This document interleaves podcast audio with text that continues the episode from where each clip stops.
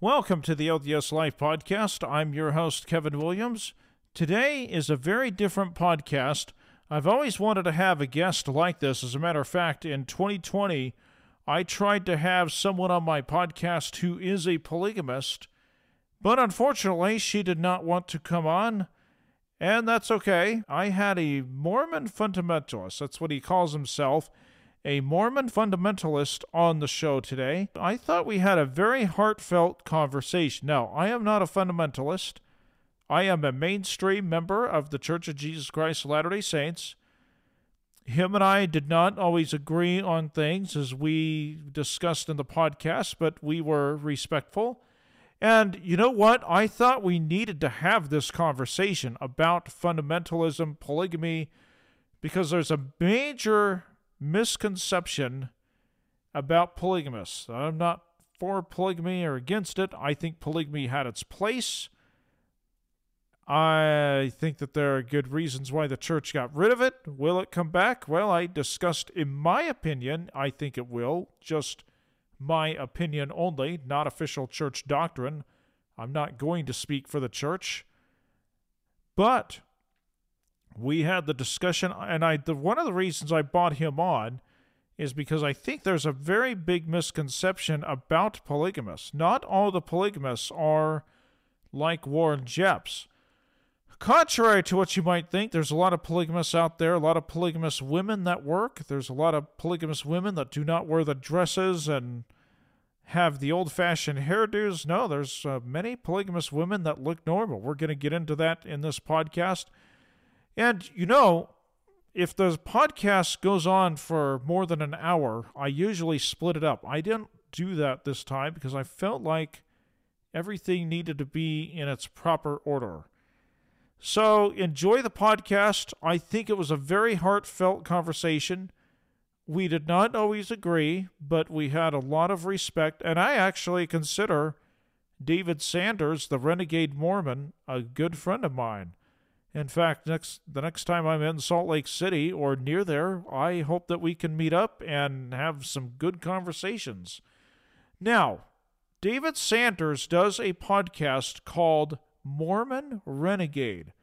That's Mormon Renegade, and you can find it on wherever you, wherever you get your podcast, Spotify, Apple, all those places. But you can also find it on the web at MormonRenegade.com. That's M O R M O N R E N E G A D E dot com. Let's get on with the podcast. I learned an awful lot. And like I said, it was a very heartfelt conversation. And you know what? I found David Sanders and I agree probably about 80, possibly 90% of the time on things. Uh, let me just rephrase it. I thought that I think we agree about 80% on 80% of things. So, in other words, we agree 80% of the time, maybe even 90%, somewhere around there. So, that's pretty good. Anyway, enjoy the podcast. It is Monday, January 23rd, 2023. This is the first podcast of 2023. I'm Kevin Williams, podcasting to you from Billings, Montana. This is the LDS Life podcast. We have a ratherly different podcast today. We have a fundamentalist Mormon on the show. We're going to use the word Mormon and Church of Jesus Christ Latter day Saints interchangeably on this podcast uh, because he calls himself what do you call yourself? A fundamentalist mormon or a fundamentalist member of the church of jesus christ latter day saints? Uh, definitely a mormon fundamentalist. Okay. Well we're going to use that term then. Um, okay so yeah and I, i've always wanted to have somebody on here like this. I actually tried to get a polygamist on back in 2020, back in September, but unfortunately she didn't want to come on. So, but I think we have a pretty good guest here. David Sanders is my guest, and he has the Mormon Renegade podcast. And uh, David, why don't we just tell you? Oh, should we use your name on the podcast? Yeah, that's okay, you're just okay. fine. Okay, you're good. Okay, so let's just uh, back up here. You were born and raised in Western Idaho, and yep. I'm not too far from you. as far as originally born and all those things. I used to live in Boise when I was 11 till Mhm. what, 18? So you don't live you didn't live pretty far from me and then I was born and raised in Eastern Oregon. And so wh- let's uh, let's start out this is there anything about your childhood that stands out to you? You know, probably the thing that stands out the most is uh, just uh, probably my when my dad passes is when I really start looking for God, right? At Mhm. at about 13, 14 years old. We weren't particularly religious in my household. And by particularly, I mean at all. Mhm. Um, my my mom was a uh, was uh, kind of non-denominational. My dad was uh, was a Southern Baptist, I believe, uh, just by birth. But we weren't really religious. There was always talk of God in the house, but yeah, not really religious. So my dad, who was just he was a great dad, he really was. I uh, I, I know plenty of young men who struggled with their relationships with their fathers. and fortunately, I never had that. Uh, my my relationship with my dad was always solid. So when he passed, it left a pretty big hole, and it left me kind of wondering for questions about, you know, what happens to a good person who maybe doesn't say the magic words on their deathbed of they accept Jesus. Mhm. So it, there, it left a lot of answers, and that's that's really what got me looking at religion overall. I have to ask, uh, partly because you and I are from the same area. Mhm. Did you ever listen to any Christian radio stations when you were a teenager? Because there are some pretty good ones. Uh, you know, they they're not of our belief, but they're pretty good. Uh, I'm thinking of two in particular. so I I did kind of listen to them a little bit. Um, but really I got soured on Christian religion when Mhm. I was about 14, 15, if if memory serves. And you may remember this, Kevin. Do you remember in a little town called Payette, there was a pastor oh yeah, who faked his own death. Yes, back in 1992, wasn't it? I think so. That would be about right. yeah, was wasn't it around after my dad died. January of 92? Yep, yep, that's yeah, exactly right. I do remember So that. I I Gosh, went I'd forgotten all about it. I his name was Jim Kent. I'll never Yep. forget it. And if you need to edit out the name later, that's that's fine. But my mom, in an attempt to to help instill religion, because she could see I was looking, she's like, "Well, why don't we go here? We know some people that go there." And so we went there, and then come to find out that this pastor faked his own death, tried to fake his own death, um, had I can't remember what all he had done, but I think there was some infidelity involved. And so, really, by the time I'm about 14, 15 years old, I'm like, well, I don't think, I don't think, quote, Orthodox Christianity really held any anything for me because it just left a real sour taste in my mouth. I mean, that was a guy who, you know, I sat with for quite a while as he was like, uh, you know, God has all the answers, and and you know, you can always turn to Him.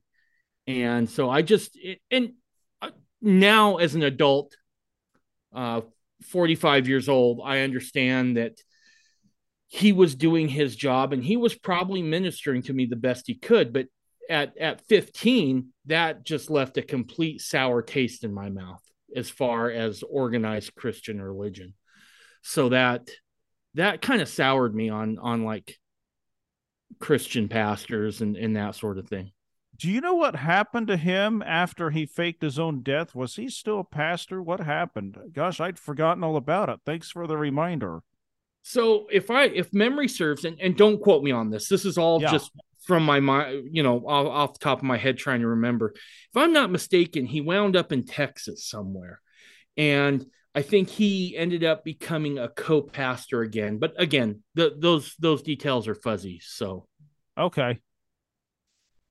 And you don't know how they found out that he faked his own death or any of that.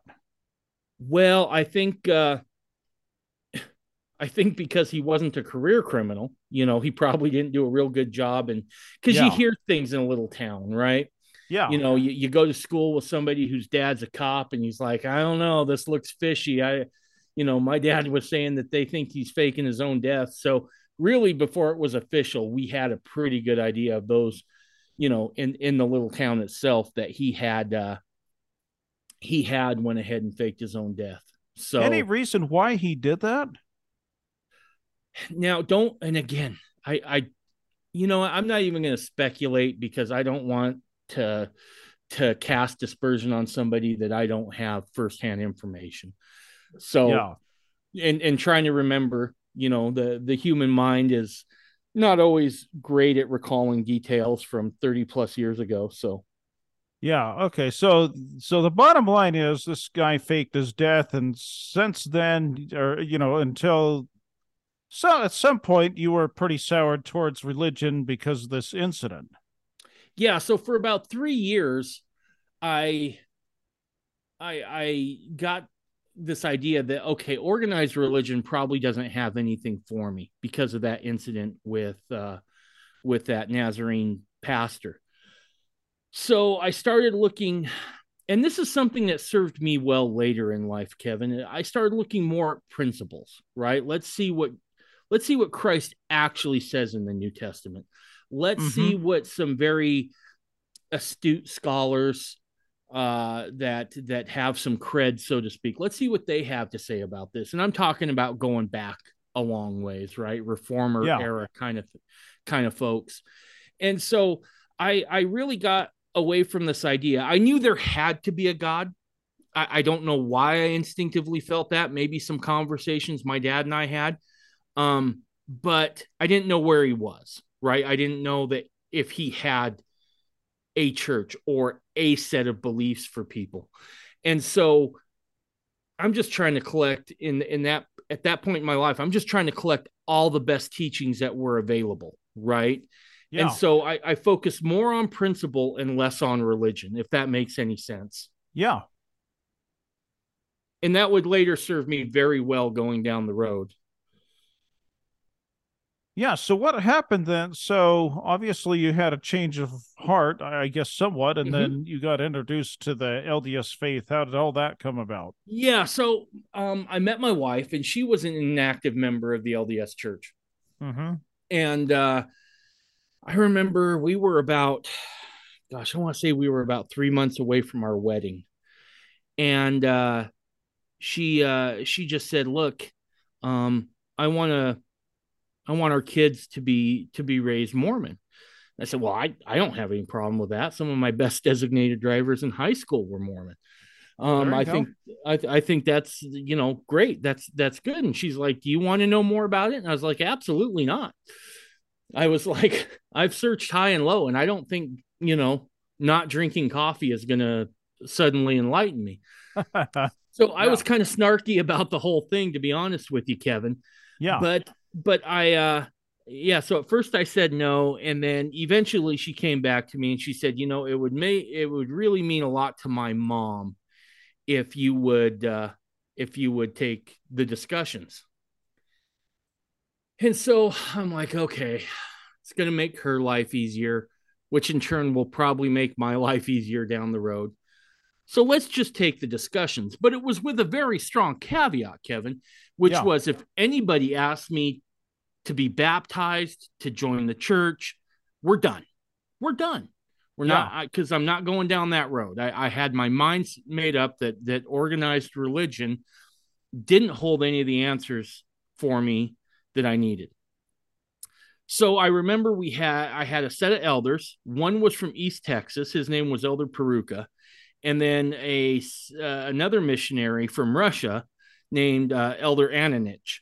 And um, I remember I went. I had to go to my mom's house to take the discuss. I mean, excuse me. I had to go to my wife's mother's house to take the discussions because my mom just wasn't having any of it and uh she and so um I take the first discussion. This is back before you know, uh, preach my gospel was around. This was oh yeah, 1995. Yep, so that.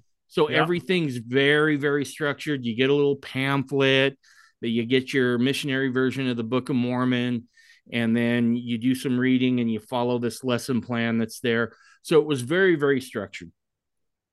Yeah. So I uh we, we take the I take the first discussion, and of course, in those days, one of the first things they have you go to and read is uh, um, you know Moroni's promise there, where he you know basically says, if you pray about this with true intent, the Lord will will answer you.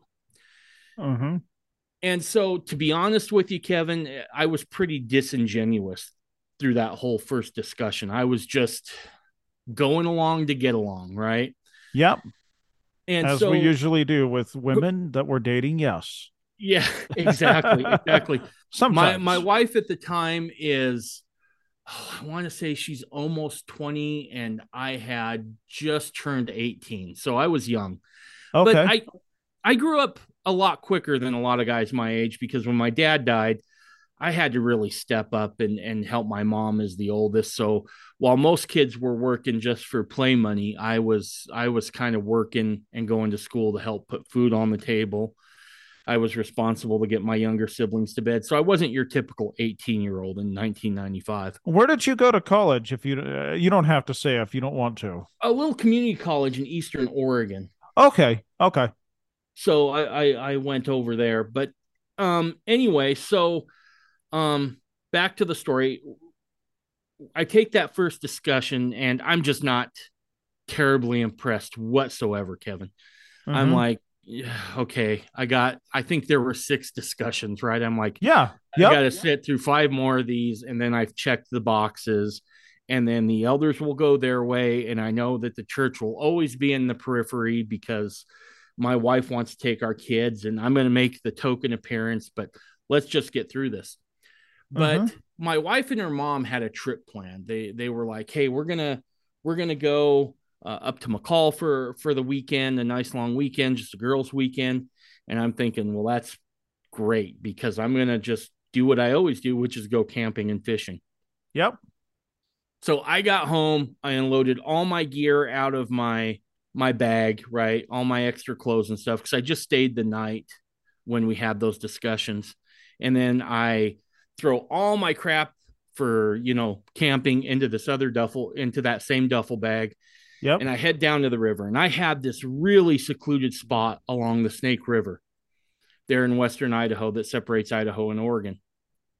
And it took about an hour to hike back. But once I was there, there was a section of the river that kind of uh, channeled off a little bit and created this little eddy.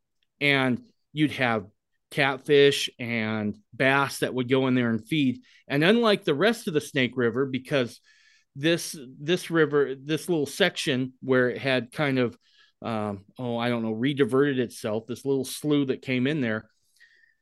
A lot of the the debris from the Snake River would get filtered out before it came in there. So it was really pretty clear water for for the Snake River. And so I'd always been able to go down there and and catch my limit, so to speak, right? yeah So I didn't take any food with me. Uh, all I took was some lemons, a pepper, some salt, some tinfoil, and some butter, just enough to, you know, fry up some fish, basically. How long did you stay there when you would go fishing? Oh, a couple days. Oh, really? Okay. A couple days in the summer. Oh, I wow. would go down there and I, I'd be down there one or two days.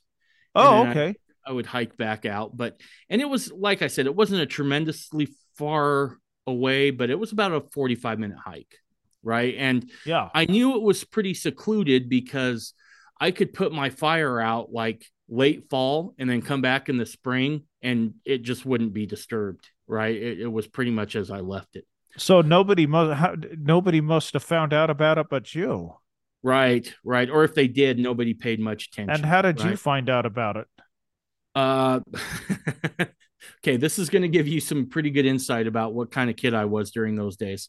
I was Okay. pretty rowdy. This was a, a year or so before I met my wife. I I got uh, I got pretty liquored up one night and was in a friend's boat and happened to discover it. okay. So so that that that that just kind of paints the picture for you of what yeah. who I, who I was in those days. Yep. So that's kind of how I discovered it. And and I could always mark it because there was this one tree and it really wasn't a tree. It was more like just a, a trunk that was left over that would be leaned over. And from that that uh that the the that trunk of that tree that stuck stuck up, I knew I was about 50 yards from where where the uh where the the fishing spot was. I wonder what would happen if you went there today.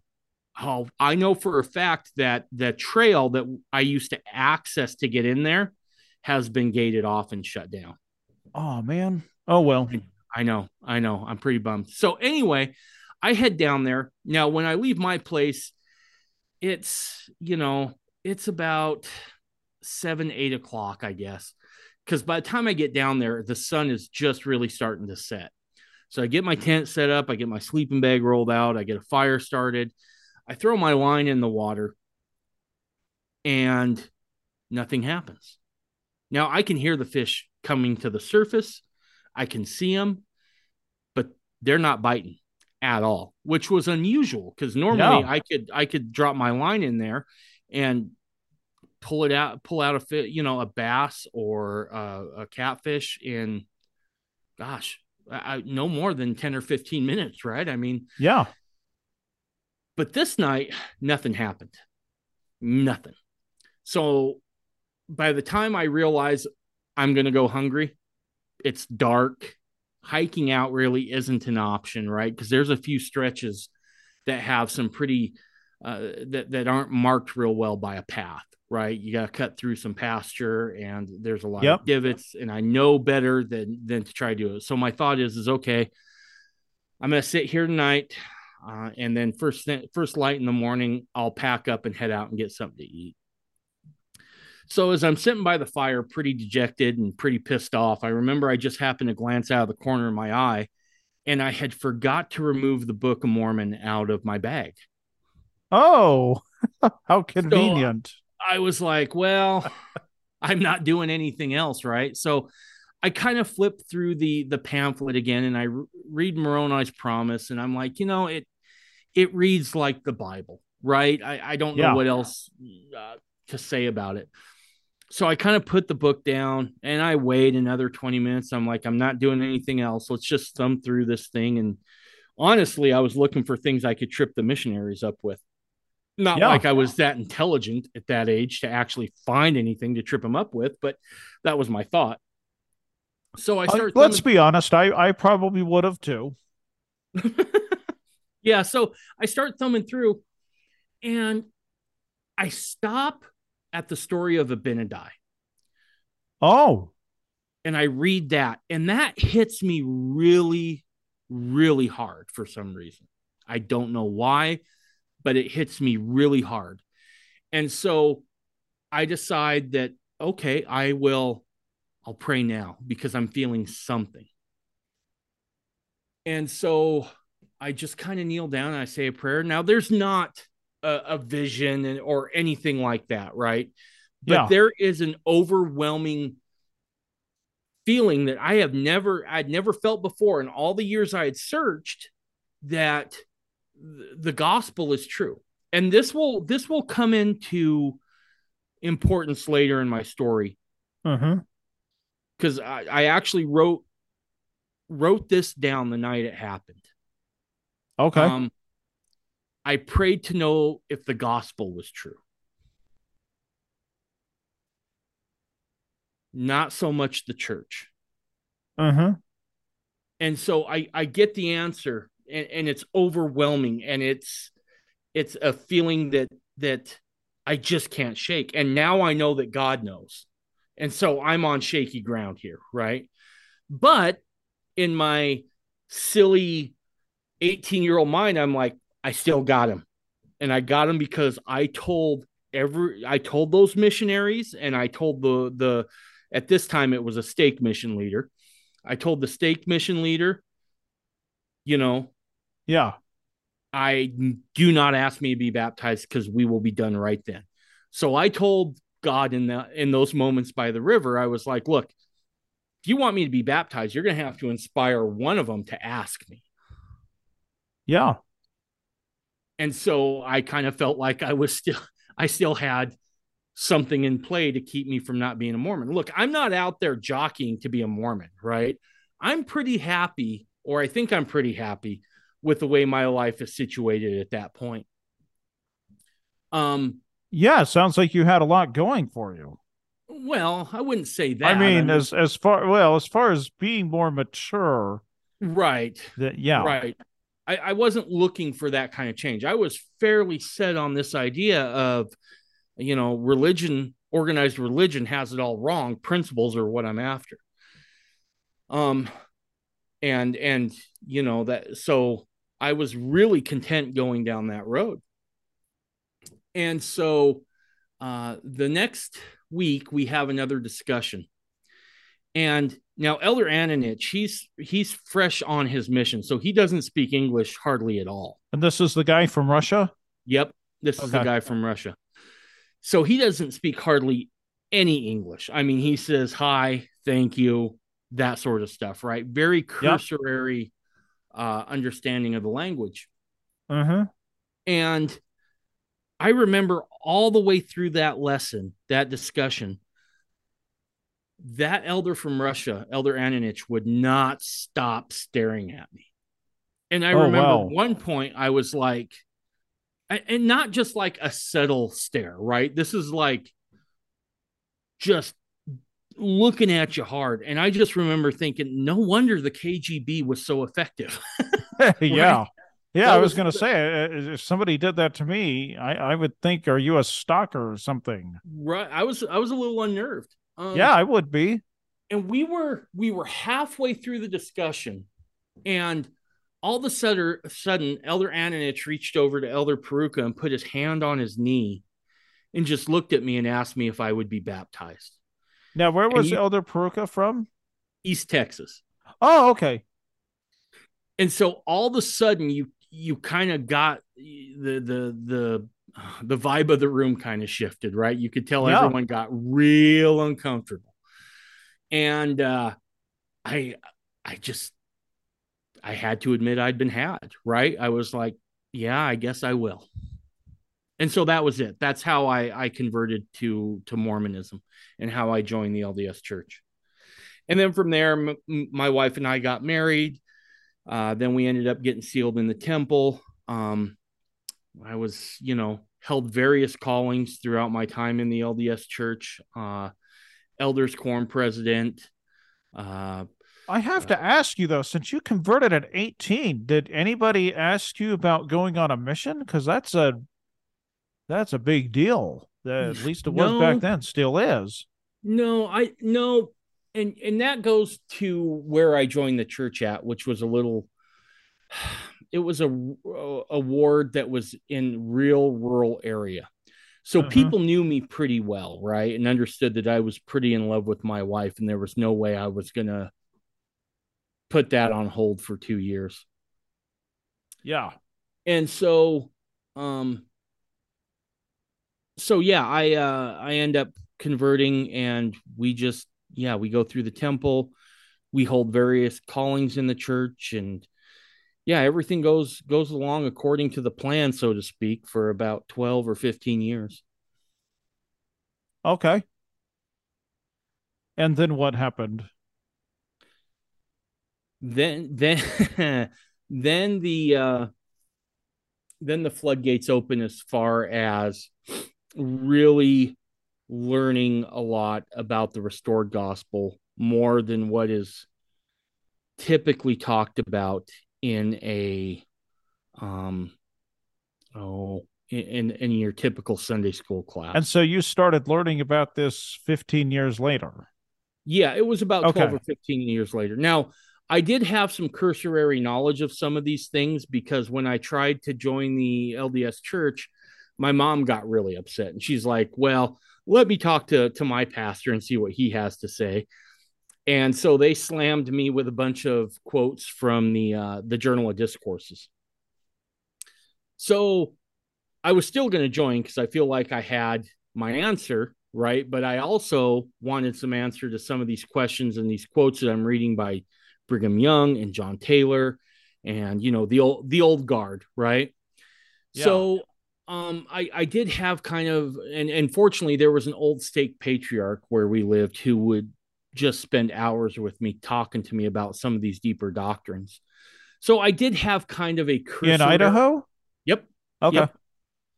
so i did have kind of a cursory understanding of some of these things but not i was by no means a scholar or anything like that in it but i i knew that they existed Uh-huh. So let's see, that was 95. So then uh, we moved out to that other area in about 2007, if I'm not mistaken. So what is that? That's that's about 12 years. 12 years. Yep. Yeah, approximately. now in that 12 years, Amber and I, my wife, we had went, we had moved clear out to Maryland for a little while, a few spots in between. So we we we'd been around a little bit and we'd seen some things. So let me ask you this: When you converted, it sounds like Amber was more inspired to get activated. Am I correct? Yeah, I think I think the prospect of having kids and raising those kids, she felt like um, that would be a great place for our kids to go and get some additional teachings on morals and ethics, right? Oh, absolutely. Yeah. So so yeah, and and and look, and and here's the other thing I want to make clear, right? I enjoyed my time in the LDS church. It's not like I was uh it's not like that I'm bitter t- towards the church for any one thing or anything like that. I really enjoyed my time there. Yeah. So I I want to get that out of the way right now. But um so now we get to the part where fundamentalism comes into into play in in my life and in my wife's life. I get wind in about 2000 late 2006 early 2007 that uh, the the the economy is not as healthy as what we thought it was on a on the surface. Yep, I remember that. Um w- especially as, in 2008, yeah yeah so this is late 2006 early 2007 yep. And i am part owner of a land development business right? It, uh-huh. had engineers surveyors architects landscape architects the the whole thing. And in the space of one year we added three crews. Now to add a crew you were talking about approximately $150000 in salary buying another truck, buying the equipment that is right around by the time you outfit the truck and with with all the survey equipment, you're looking at, at close to another probably 125,000, right? So it's a big investment to bring on yep. another crew. Yeah.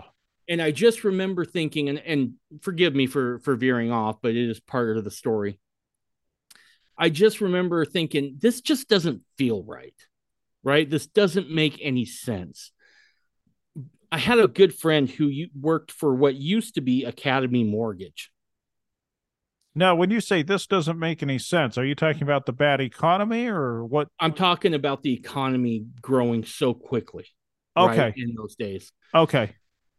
So I, I tracked down a good friend who used to work for Academy Mortgage, and I just asked him, you know, what's happening with the economy, and he he kind of I'll never forget it. Over lunch, he gets kind of white when I ask him that question. Like all the the blood left his face, and he he got a little nervous, and he started to tell me about toxic mortgages and how the process was working.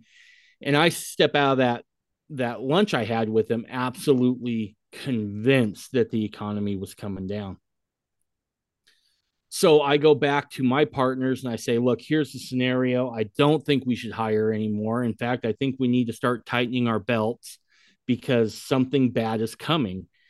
And I tell them what I'd learned and they they kind of laughed me off. But I was convinced enough that yeah. and and I felt like I'd received a little bit of a spiritual witness about it when I prayed about it. And so I uh I just told my partners I was like then buy me out buy me out, which they did.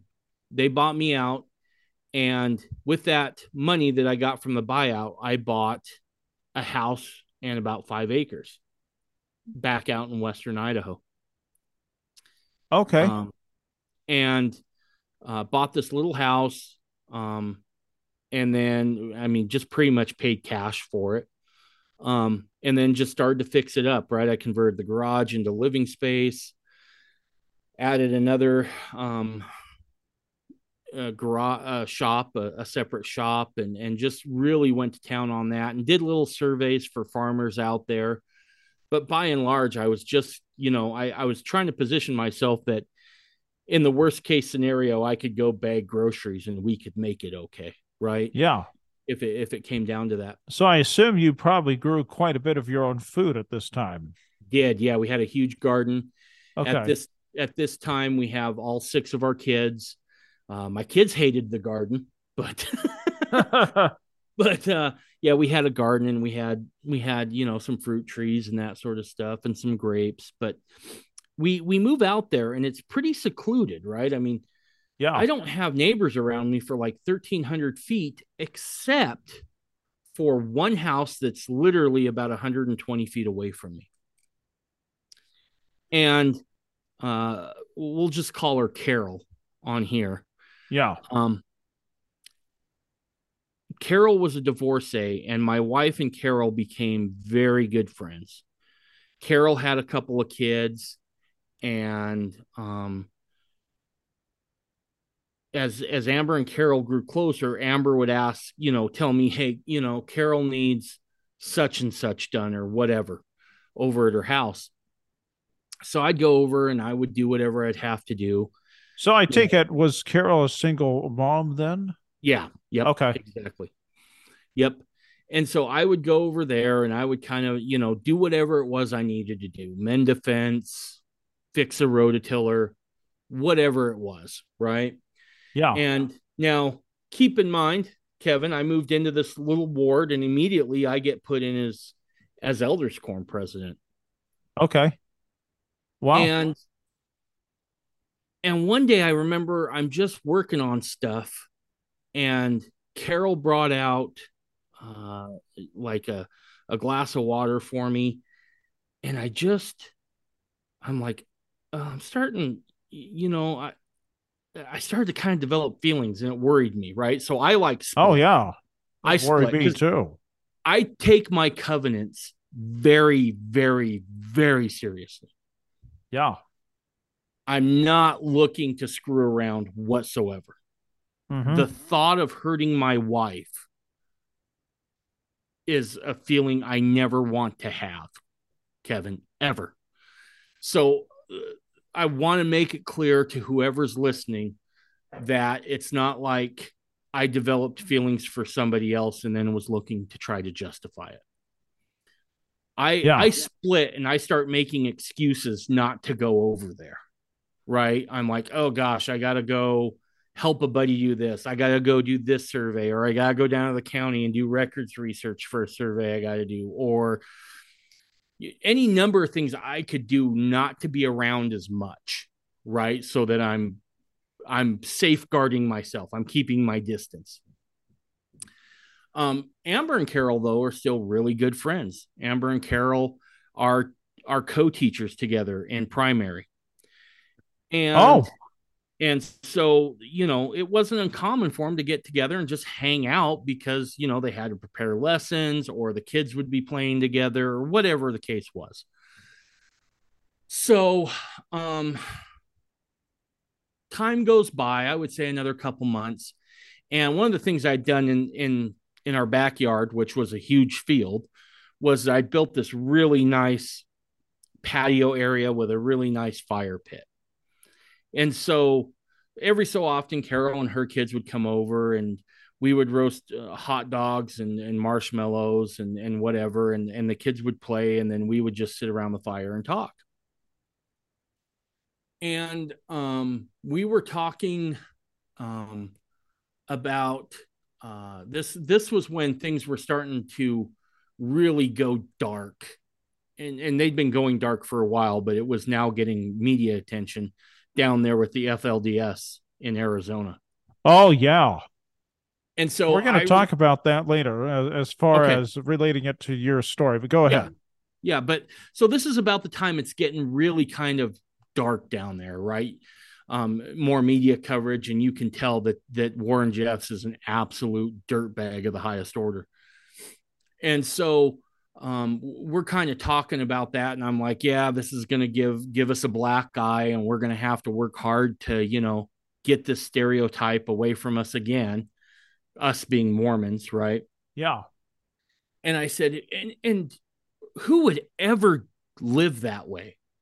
And carol said well I have some family who are fundamentalists, not FLDS, but they're independent fundamentalists, and there's a real sweet spirit in their home. And uh, at at that point, I'm like, "Ooh, look at the time! I got to go to bed." Right. so I just yeah, I'm, the, like, I'm sure the conversation made you feel very uncomfortable. Made me feel very uncomfortable. So yeah. I like I like, ooh, got a survey to do in the morning. I'll see everyone then. And I just head off to bed and kind of, you know, not even gave it a second thought. And and I should probably mention too, Carol was a few years older than I was at that time. I want to say she was I was in my mid 30s and I believe she was in her early 40s. So um so yeah, I just head to bed. I forget all about it A couple weeks go by and Amber and I are getting ready for bed. And just out of the blue, Amber asked me, she said, if plural marriage ever comes back, do you think you'd ever take Carol as a wife? And you're oh, probably oh, old wow. enough. Yeah. That puts you on the spot. Right. Kevin, you remember the Did old... you feel like you were being accused of something? No, no, Okay. it wasn't that kind of tone. By that time, you know, I'd been married to Amber 12 or 13 years, right? So I got a pretty good idea of what her tones are. And Yeah. I'm I but I will say this. You remember like uh that old show Lost in Space? Was Uh no, I don't think so. okay, all right. There was a robot on there. When things would get kind of dicey, the robot would be like, "Danger, danger, Will Robinson." I felt just like that. I'm like, "Be very Okay. careful how you answer. This is a trap." Right? And so yeah. Uh i just i basically said look you know that's a, that's a hypothetical. You know i i don't like dabbling in those. I got enough to worry about. Yeah i don't you know whatever. I don't think whatever. I just kind of say look at the time. I got to go to bed so i go to sleep that night and next morning i get up i do a survey. I forget that we even had the conversation. And then one afternoon i get home from doing a survey and i'll never forget the day because i i had to march through like three different cornfields. And as as any farmer can tell you there is no place more humid than a cornfield in july right? Because the water just sticks around in the soil and it just swelters. And i remember i got home and i was in no mood to have a conversation about anything Yeah. I was sweaty. I was hot. I was tired. I was a little grumpy. And uh, I walk in, and Amber and Carol are uh, reading their scriptures, which again wasn't unusual because they were they were co-teachers. And uh, Amber says, "David, come here. I want you to read something." I was like, "Okay." So she takes me into the Doctrine and Covenants, and she says, "What does this section say? Just read it." I was like, Verily, thus saith the Lord. She's like, That's enough. And then she flips to another one. She's like, What's that one saying? I said, Verily, verily, thus saith the Lord. She's like, Okay. And then she goes all, we do this one or two more times. And then she goes to the manifesto and she says, What does that say? And I said, To whom it may concern. And she said, and, and I'll never forget this as long as I live because it's the only time I'd ever seen my wife doubt anything as far as the the church went. And she said, "I can't hear the voice of the Lord in this." And Okay. I have to kind of agree with her, right? I mean, if you read the manifesto versus any of the other revelations in the Doctrine and Covenants, it's an entirely different voice. Well, let, this- let me say something about that though, Sure. and I don't want to disrespect you or anything, but I oh, I take that as Wilford Woodruff was writing to the government, not so much the church itself, because remember, Utah was trying to become a state and ultimately ended up being a state. One of the things that they had to do is outlaw polygamy. Now, we could argue, and this is where you and I differ, and that's fine. I, I actually am glad you're on the podcast because I think we need to discuss these matters. Mm-hmm. Um, but um, I wonder. I don't. Uh, in my opinion, I don't think polygamy was going to be around forever. I think that there was going, based on what I've read about it, even in the Book of Mormon. I think it was going. I don't think it was supposed to be a forever thing. Now, having said that, I wonder just how much longer the Church of Jesus Christ Latter day Saints would have practiced polygamy if it wasn't for the federal government saying, oh, you can't do this anymore. Okay. I, I wonder, but go, yeah. So what, let, what, let what me you... let me push back on that gently. Okay, here, Kevin. And so, again, uh, we we need to have a discussion like we're going to be respectful. Go ahead. Right, right, absolutely.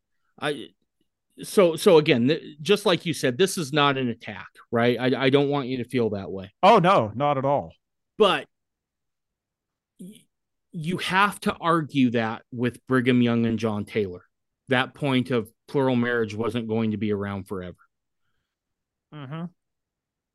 So when when we start talking about what the Lord's intent is, right?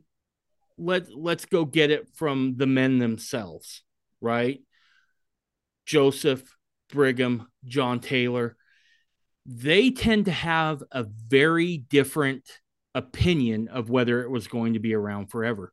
So much so that John Taylor actually produces, I shouldn't say produces, receives the 1886 revelation, which even the most ardent um, defenders of this Are idea, you talking about the, th- oh, yeah, that was the one that was written in the Millennial Star back in the day, wasn't it? uh, I can't remember if it was or not, but it's it's been authenticated even by those who don't want it to be authentic, right? Yeah. But basically, and this is a thus saith the Lord revelation, right? And and I'm happy to produce that for you so you can put that up in the show notes. Okay.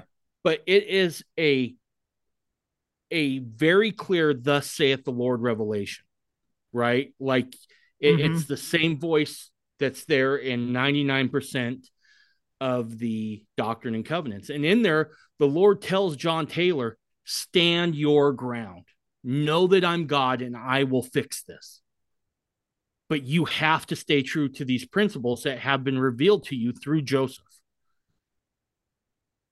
So I think I think this idea that that this was just going to be a passing fad, I don't think passes muster based on everything I get out of early church writings. Yeah, well, the other thing, and again, I I I think it's good to discuss here. Um, the other thing, though, and this is just my personal opinion. Um, some would say, okay, polygamy. Back to what you said. The the you know talk to the men themselves. Yeah, what if, just to play devil's advocate, what if God said, okay, you don't want this, you want to become a state, we're going to let you do what you want, just as God said to Samuel, no more, no kings. Well, what did he do? He allowed them to have kings, even though it went completely against what the Lord told Samuel in the Old Testament. Well, it, you're kind of proving my point here a little bit because what happened to Israel after after they did that? Well, they they eventually got kings, and they they was a, they became wicked. The people became wicked, and so did the government. Exactly. So, what happens when we don't listen to the Lord, Kevin? Yeah, the same thing. Exactly. So regardless whether the people wanted it or not, and and I agree with you on the point that I think that there were probably quite a few who didn't want to live it. But rather than than allow people to make that decisions for themselves and still be within within the LDS church, the LDS church just said, fine, we won't do it at all. But you don't get the choice of of um the consequences that follow. Mm-hmm. Now, one more thing. I know in uh, and I'm sorry I didn't have time to read it today. I've been very busy, but Jacob in the Book of Mormon talks about polygamy as though we shouldn't have had it. Now, that's the impression I got out of reading it. And obviously, I think polygamy had a place. I think there was re- good reasons why we had polygamy. Uh, what would you say to that? I think you can definitely make a case that it's it's dispensational, right? That that maybe there were times when it wasn't lived, mm-hmm. but if this is the dispensation of the fullness of times, mm-hmm. as Joseph said it was, and if that's a true principle, like Joseph said it was, should or shouldn't it not be there? Yeah, I, I think that's a valid question that uh, you've got to figure out for yourself. Yeah. And the other question I would ask is this if we're so staunchly opposed to it, why do we still allow men to be sealed to more than one wife after a wife passes? Well, that's why I believe, and this is just my personal opinion. I know that there are people who will swear up and down, very good friends of mine, they will swear up and down polygamy is never coming back. Oh man, you should hear some of my female friends. I will never, ever, ever, ever, ever practice polygamy. I can't imagine my husband being married to more than one wife. They go off, and I'm thinking, wait a minute. In Second Nephi, it talks about seven women to one man.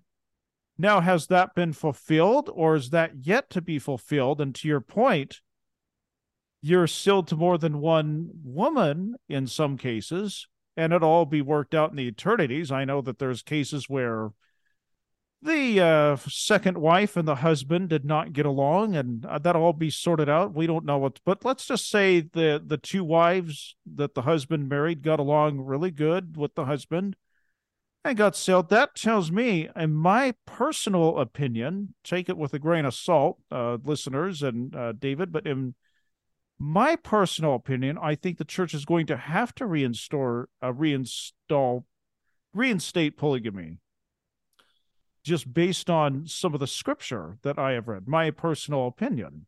I, I think you're right. The question is, is are they going to do it? Right? Which way are they going to head? I have a feeling. I I think, I think I know which way they're going to head, but um, yeah, I mean, I, I think if if they're honestly seeking the truth, I think that's got to come back into play at some point. But yeah, well, look, look at too how wicked is this world getting.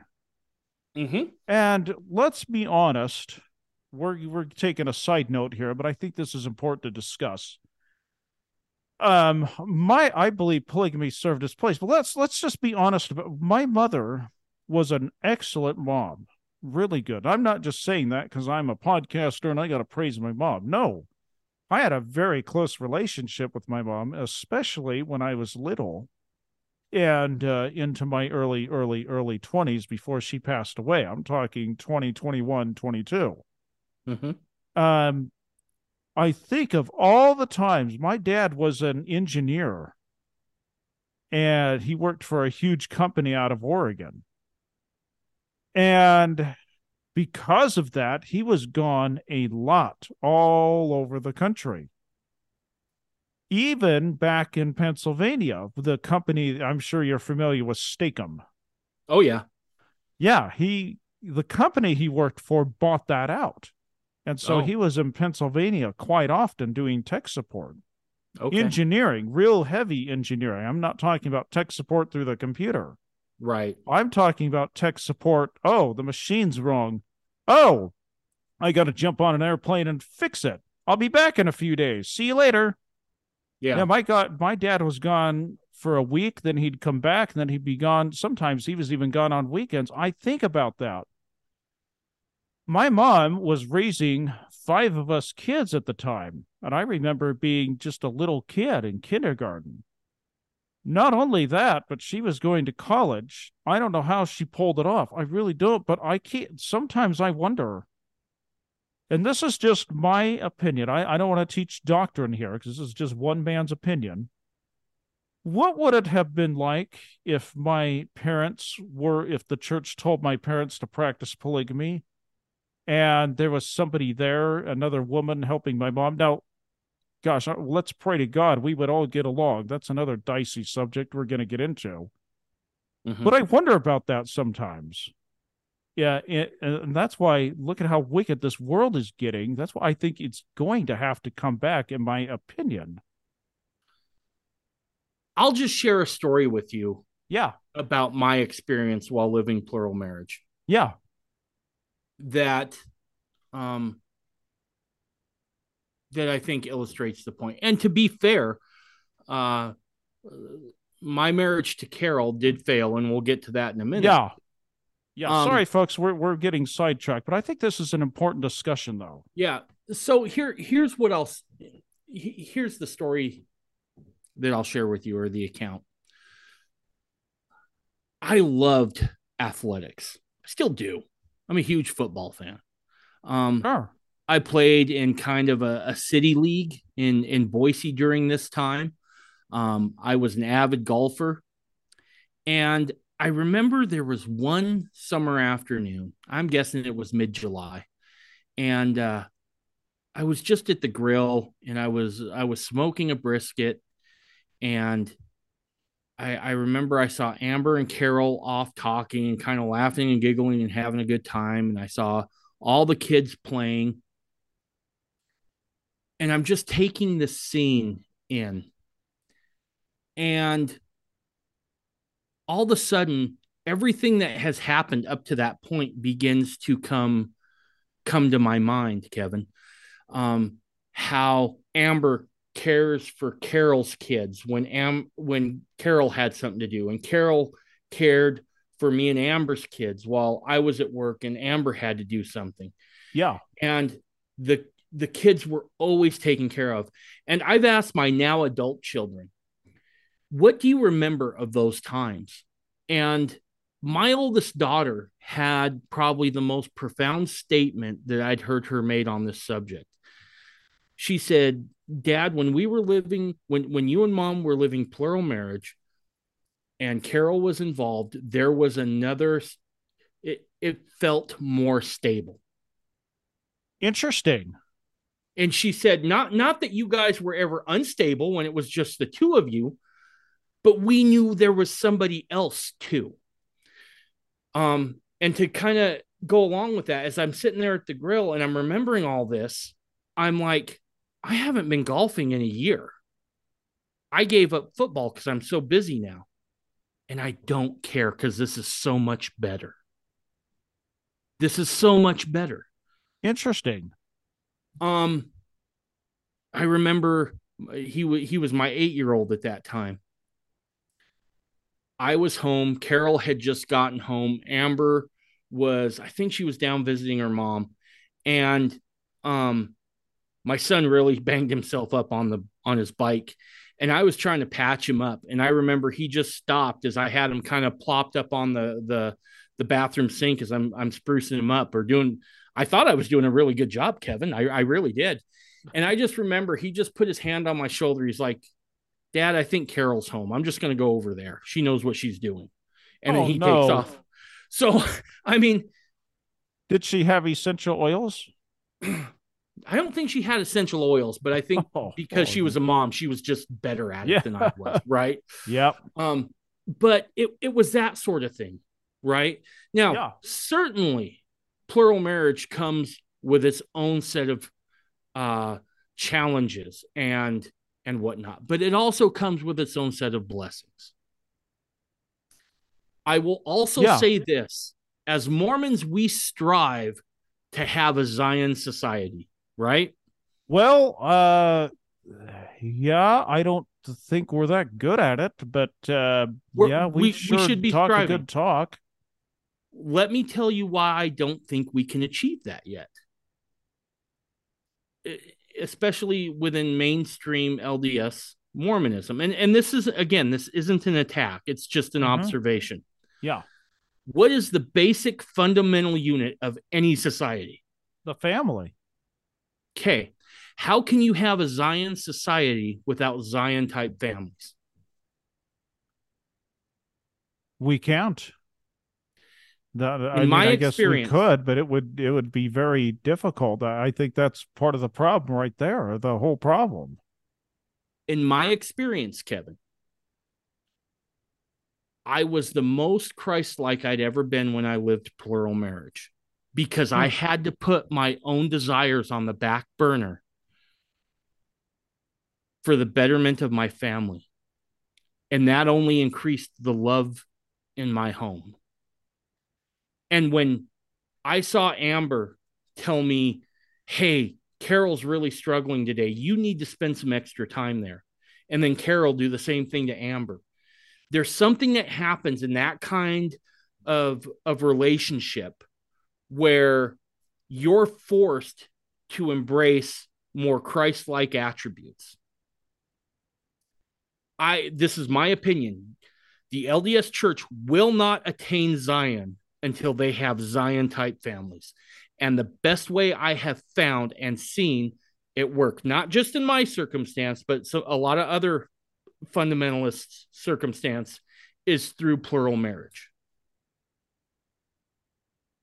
Yeah, so let's uh, let's go back. Sorry, uh, audience, for the deviation, but I really wanted to get this discussed. Uh, so, how did you and Carol end up getting married? And tell us that whole story. Because so Amber said, you know, she got Yeah. you the scripture, "Thus saith the Lord," Yep. and then you read the manifesto. Then what happened? So at that point, um, I have some. Well, we have a very raw and open and honest conversation at that kitchen table. Um, Carol's sitting there, Amber's sitting there, I'm there, and Amber just says, "Look, Carol's admitted to me that that she thinks you're great. She loves you. How do you feel about her?" And I'm really put on the spot, but I kind of bare my heart, and for reasons that I want to keep private, because Sure. um, it was a very sacred moment. I just kind of expressed how I felt, but I still wasn't sold. I said, if if if we're going to do this, I have to one go get confirmation from the Lord. Two, I've got to figure out how to get married to Carol because it's not like I can go to my bishop and go, guess what, bro? Great news, right? He's not having any of that. No. Nope. so i have to i have to essentially figure this out so i spend about the better part of six weeks praying about it and every so often the girls would come up and go have you got an answer yet? And i was like not yet. Not yet. And i ain't going i am not doing anything until i receive an answer. And one night I was standing on that five acres, kind of in the middle of the field, looking up at the stars, and I'm I just not knowing what to do. And it was the same feeling, only stronger, that I had when I knelt down beside that fire to ask if the gospel was true.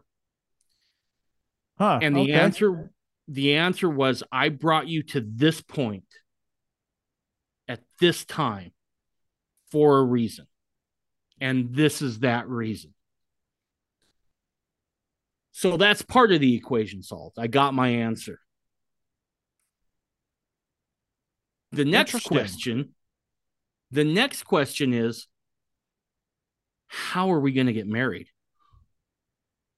Right? How's that going to work? Yeah. this starts me down the road of really now starting to really truly investigate what would be termed fundamentalism And right This, this still this is still 2007. Where I assume that this is in Yep. the summertime. yep it's it's 2007 yeah Okay. late 2007 late late uh late summer Okay.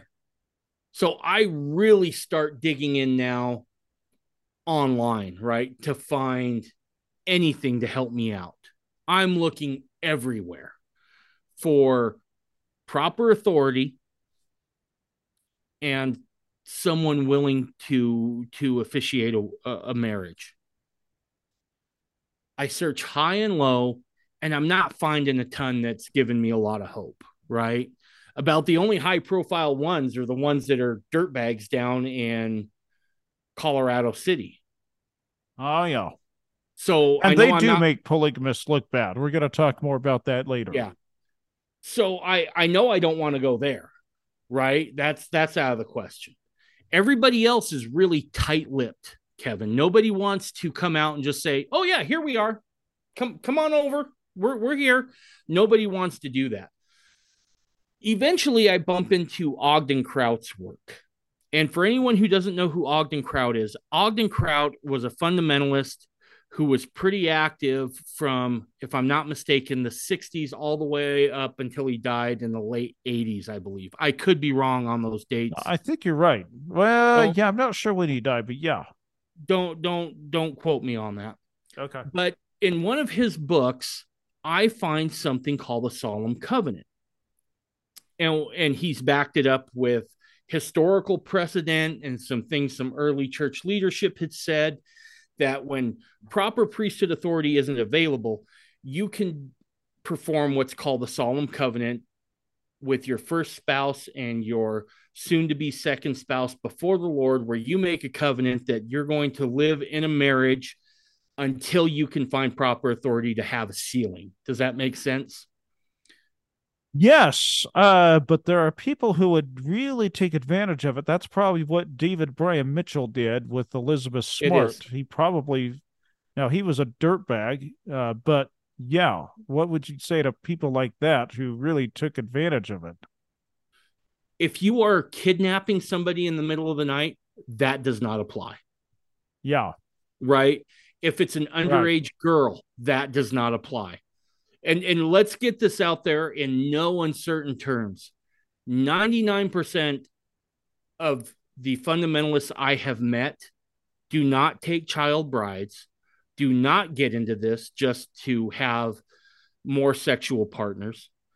If if sex is the driving motivator there's a lot easier ways of getting that than having a family.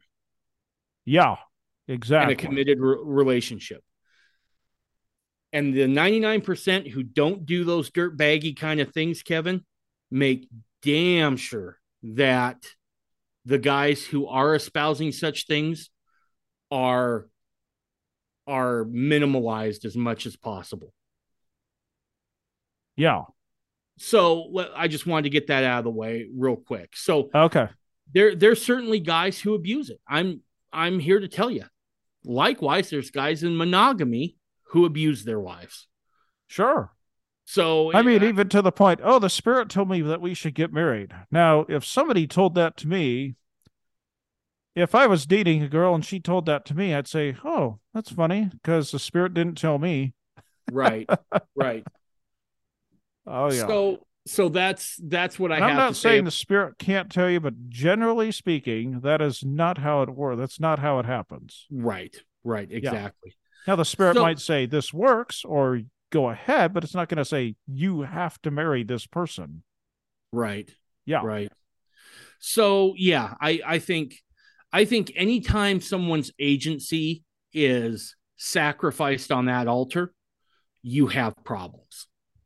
Yep. Um, and so I I would say that that that's probably a good rule of thumb. And is it something that can be used for some pretty bad things? I would imagine it could be.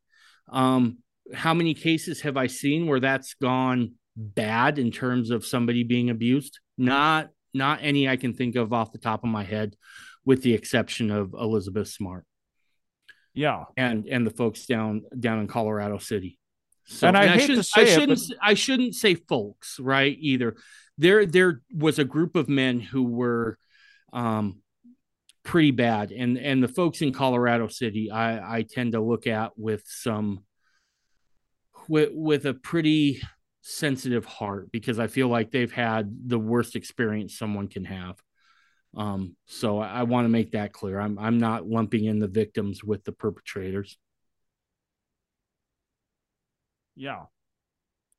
So you read this book by Ogden Kraut, and it said basically that you you could form a marriage. And again, I'm not agreeing with Ogden Kraut. I'm just stating what sure. you said that you could form a marriage if there's nobody around. Now, so so I assume that you performed the marriage yourself then at some point.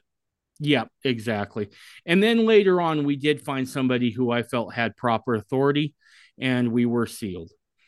And then we lived uh, by all accounts, I mean, a pretty normal life, right? I mean, I put a gate in between uh in between where where Amber and I lived and where Carol and I lived so that I could get back and forth with, you know, out prying eyes or, you know, someone driving by or something like that, right? Yeah. Um because while we found somebody with proper authority, there's still not like a church we can go to either, right?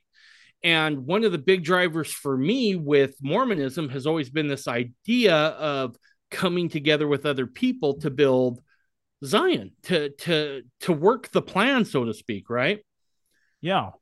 So without that, we keep going to the LDS church. Now, for seven years, I lived in a plural marriage and went to church with both my wives, right? Now, obviously, Carol didn't sit right next to me. She sat next to Amber, but we were never found out. Um, How did you pull that off? I I don't know. I don't know. I fully I fully expected at some point that there would be a reckoning that came, right? Oh yeah. Never never, never happened. Uh, Nobody there were, suspected anything because you lived in a pretty rural area, a small town, yeah, but keep in mind we're out in the country as well, though, too, right? and you eat a lot of peaches too. Yeah, yeah. Remember that song by the presidents of the United States I of do. America? Yeah, I Anyway, do. Yeah, yeah, I do. Good song in the '90s. Yes, it was. You listen to that song on your way to watching Encino Man. So, um, anyway, um, yeah, just never, never really got got found out. There was one old guy who cornered me once in the John. And he just walked up to me, and I mean, he was old. He was probably in his 80s. Sweet old man. And he said, I think I know what's going on around your place. And I just kind of stopped drying my hands. And I was like, Oh, yeah, what's that? And he said, I don't think I'm going to say because then I'd have some questions that I am not comfortable answering. And I said, Well, what questions are those? And he said, When you teach an elder's quorum, he said, I feel the spirit a lot. How is it you can do that if you're doing something that God doesn't approve of? So he decided not to ask the question. okay, so how do you think he found out? Oh, I imagine because he was probably pretty observant and probably saw the way I looked at, at Carol that that it probably tipped him off a little bit. Right? I, I Yeah. think that I, I think that that anybody with eyes to see probably could have figured it out. Uh, but I do think that there were probably I, I I'm not so naive to think that he was the only one who had questions. I just think he was the only one who had courage enough to to come to me about it. Yeah, And and he basically said, "Look, your business is your business. If if you feel you're right with the Lord, who am I to say that you're not?" Um he said, "You know, I I remember um I remember my I think great grandmother, he said, I can't remember. Uh that that she lived in a plural marriage and they had a very sweet home is how he put it. So, um, about the only other time I can remember where I was really nervous about being found out was uh, about two months after uh, Carol and I got married. Um, I had to have a meeting with uh, uh, an Area 70, and I thought for sure I was going to get found out then. Um, our home teaching numbers were just off the charts, and I don't want anyone to think that it was because of something I did but this was back when it was home teaching and not ministering. yes, And so they really kept track of the numbers in those days, right? And we were hitting low to mid 90s consistently for about a year and a half. And so this attracted some attention and and I remember I got told by my bishop that uh, that this uh, this member of the 70 wanted to talk with me. And I thought, well, I'm done. I'm toast. Right. And I had to sit with that for two weeks. And uh, the girls knew and they thought for sure we were all going to get hauled in. So we're making plans about what we're going to do. And um, eventually, I have that meeting and and he just asked, you know, how are your numbers so good and and it really had nothing to do with me. I said, you know, I think we just got a, a good group of brethren who love each other and want to take care of each other. And I think that's it. And he just looked at me and he leaned back in his chair and he said, I feel inspired to tell you, Brother Sanders, that whatever you're doing in your personal life, keep that up. Wow. And so, yeah, I walked out of there and uh, met the girls uh, on the porch when I got home, and they're like, "What happened?" And I said, "Well, I think he said keep living plural marriage."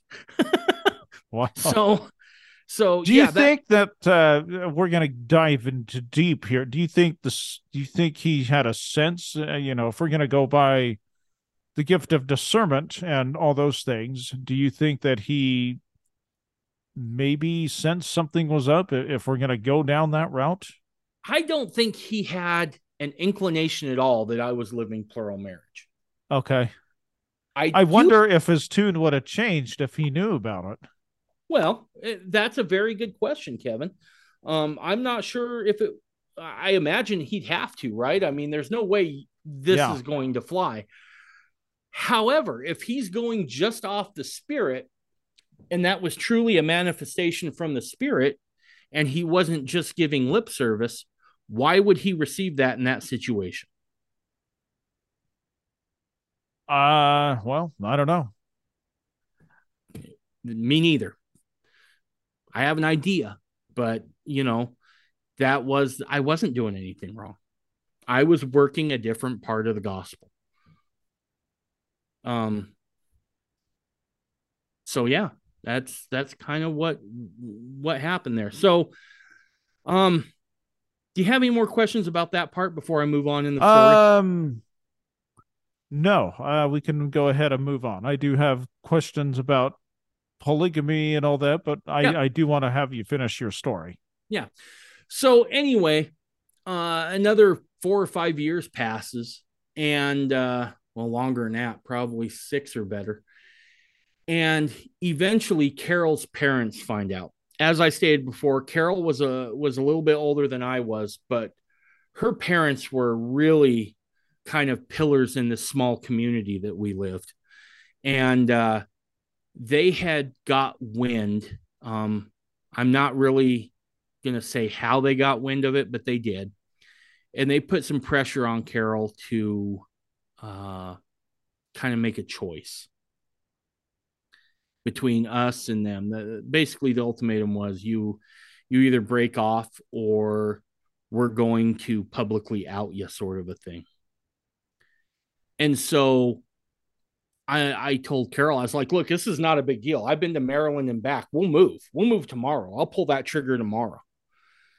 But the idea of Carol not being able to see her family, be there for, you know, funerals, important events, that was just too much for her. And I understand that. I bear no ill will. And so she decides to break it off. Amber and I put the house up for sale and we move. And it ended. And so I uh You moved back east? no, yeah, we we went to North Dakota. Oh, okay. So cuz it was still pretty rough in the economy and North Dakota was the only place that was looking for surveyors. And this would have been what back in 2010, probably 11. Uh pushing pushing 12. Okay.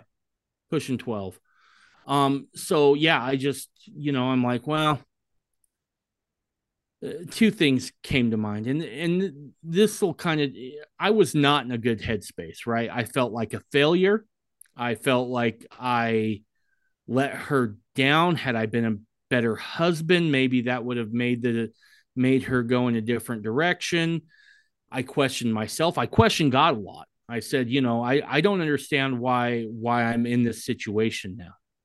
And I know that there are some folks who said, well, that's obvious, David. You went against, you know, the the instructions of the church, and that's why you hurt and and um and whatnot. But I I don't think that was it. Now that I have some time behind me, right? That's been over a decade ago now. Um, but and and not to say I couldn't have been a better husband. I can always be a better husband, Kevin. I can always step my game up a little bit more. Um, yeah. So I, I don't want anyone to feel like I was blameless or perfect or anything like that. That's not what I'm trying to say at all. Um, but I think the circumstances were what they were, and Carol was placed in a very tough position, and she had to make some choices. Um, and I hope I, I wish her nothing but the best. I hope she's happy wherever she is. Um, but so, uh, you know, I remember I told Amber one night, and because I I wanted to do my best, Kevin, to never grieve for Carol in front of Amber, because I never wanted Amber to feel like she wasn't enough.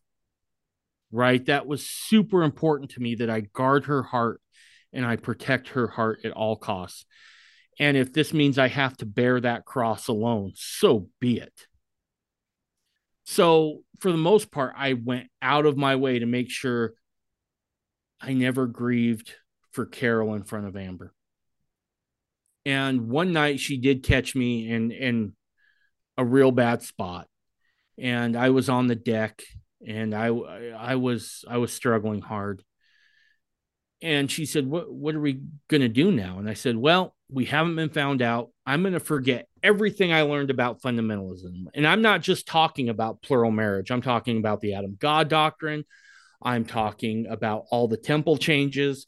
I'm talking about all those teachings that i discovered in fundamentalism. I said i'm going to put those all on the back shelf. I'm going to forget i ever learned them and we're going to go back to to the lds church like nothing ever happened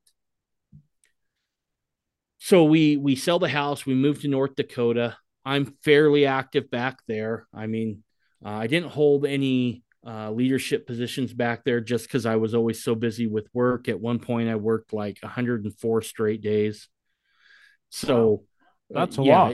it, it was it was massively busy. Um and so you know, I, I was definitely not inactive, but I wasn't in a place where I was had been typically where I could be leadership or you know something like that. Um, so we go back there, and I remember I visited. This will tell you how bad of a headspace I was in. This was stupid, but I remember I touched down in North Dakota in wintertime, and uh, it's just bitter cold, Kevin. And I remember thinking this will be a good spot. I think I can freeze out all the bad memories out here. That's that was really my thought, and uh, didn't work too well. It did give me a chance though to think a lot and work through some things. And so eventually we're like, okay, we've made some money. It's time to get back to the mountains. And that eventually takes us to Utah.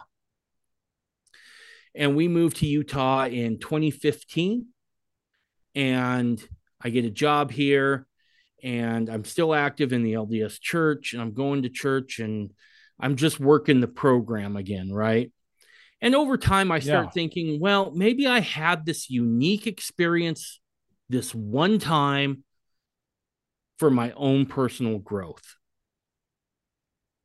Because I look back and there's no reason we shouldn't have been found out. There's no reason that we shouldn't have been hauled in in front of the stake president so I think, well, maybe maybe this was just uh, just an opportunity for for me and Amber to really grow spiritually, and so I make some peace with that, or I think I make some peace with that. The unfortunate thing is, Kevin, is that once you know some of these doctrines and you receive a testimony of some of these doctrines, especially Adam God and the, and the nature of God, and you start hearing things that are contrary and people saying, well, that's always how it was, it starts to grate on you a little bit, right? It starts to, to, I won't say make you angry because I definitely didn't get angry, but frustrate me because I was like, well, that's not true.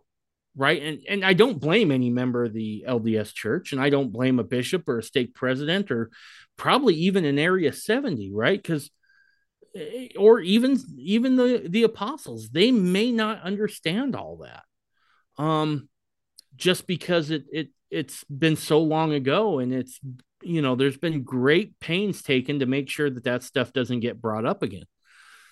But i just remember that in the in the um late winter of 2019 uh, actually, it was a little later than that. It was probably the early part of 2020 because COVID was around and we were in the pandemic. And I remember one morning I was just shaving in the uh, in front of the mirror, and I'm like, why do I feel so empty? Right? I'm doing everything I'm supposed to be doing. I'm going to church. I'm working the program. I'm in leadership. I'm I'm rubbing elbows with the right people. I'm attending the temple weekly. Why am I still feeling empty? And the in, in that moment where I was humble enough to ask, the, the the answer was very simple. I was just not being authentic to who I was. I had learned certain things. I had grown from learning certain things. And when you try to put that on the back shelf, that causes all sorts of problems.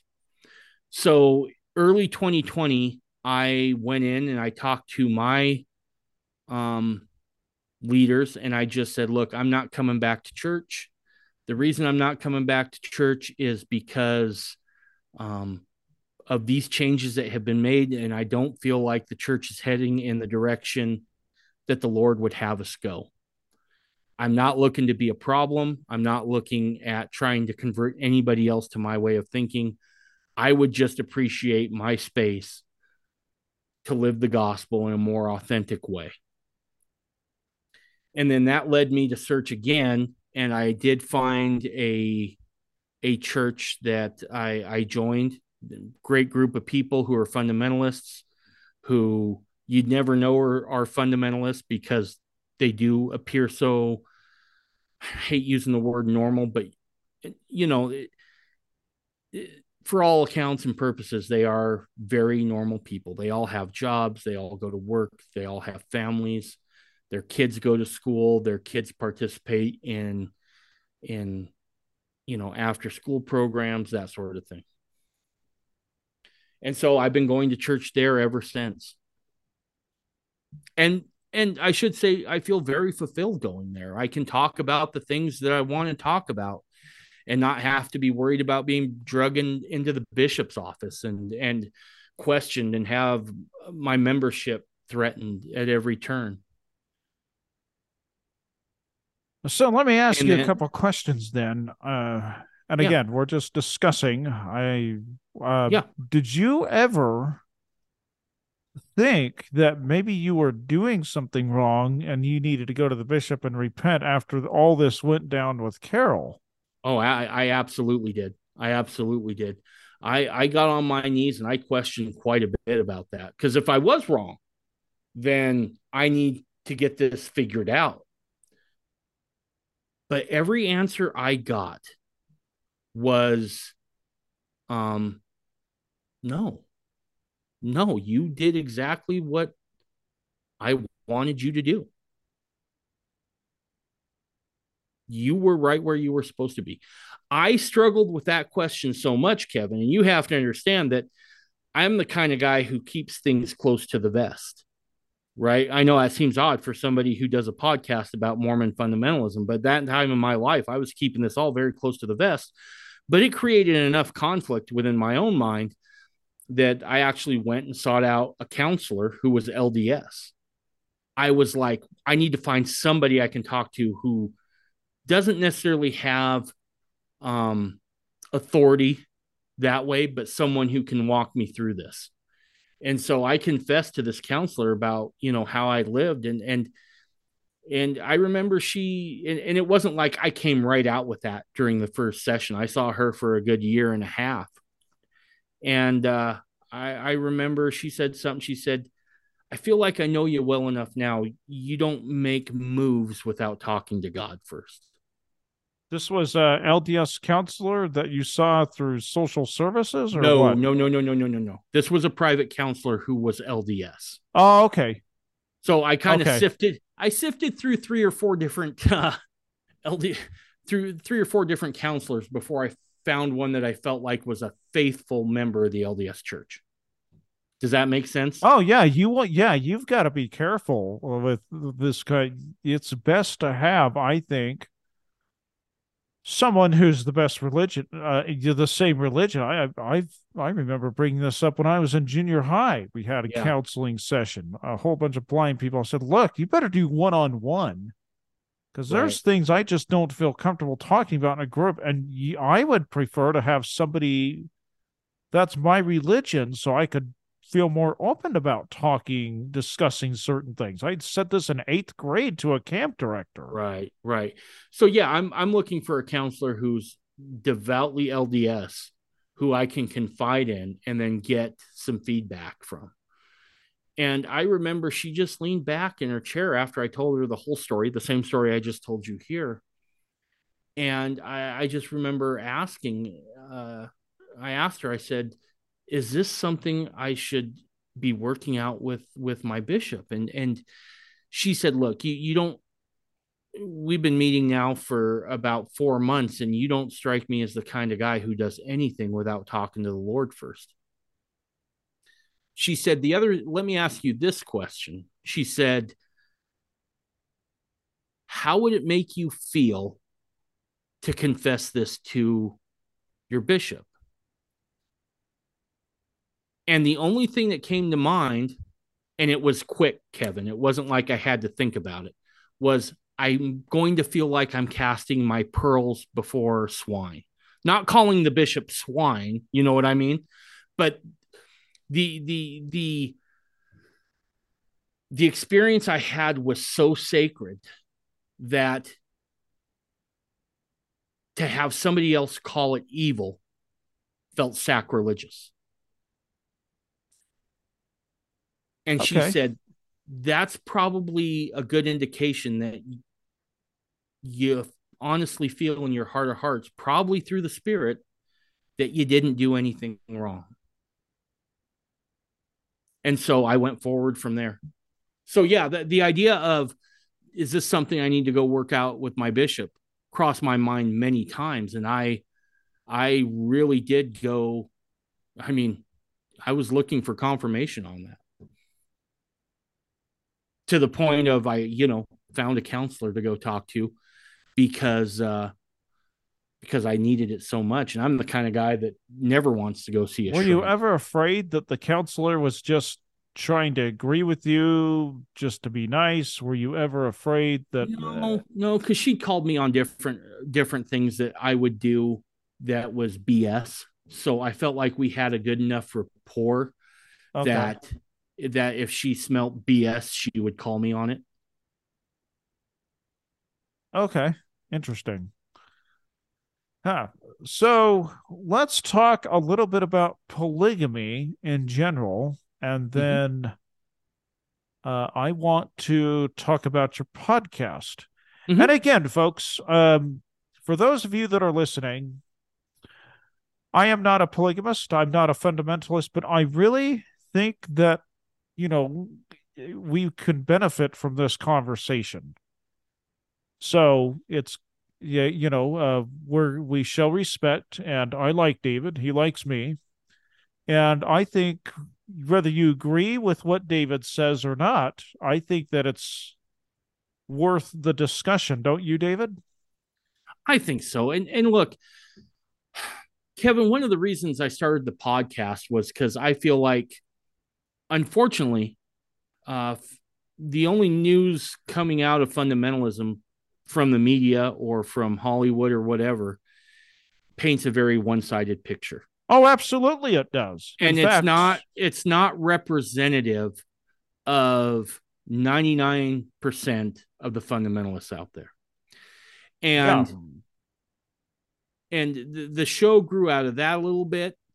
Um, I didn't realize I'd be setting up shop right before kind of a fundamentalist moment within pop pop culture, but that's sure what happened.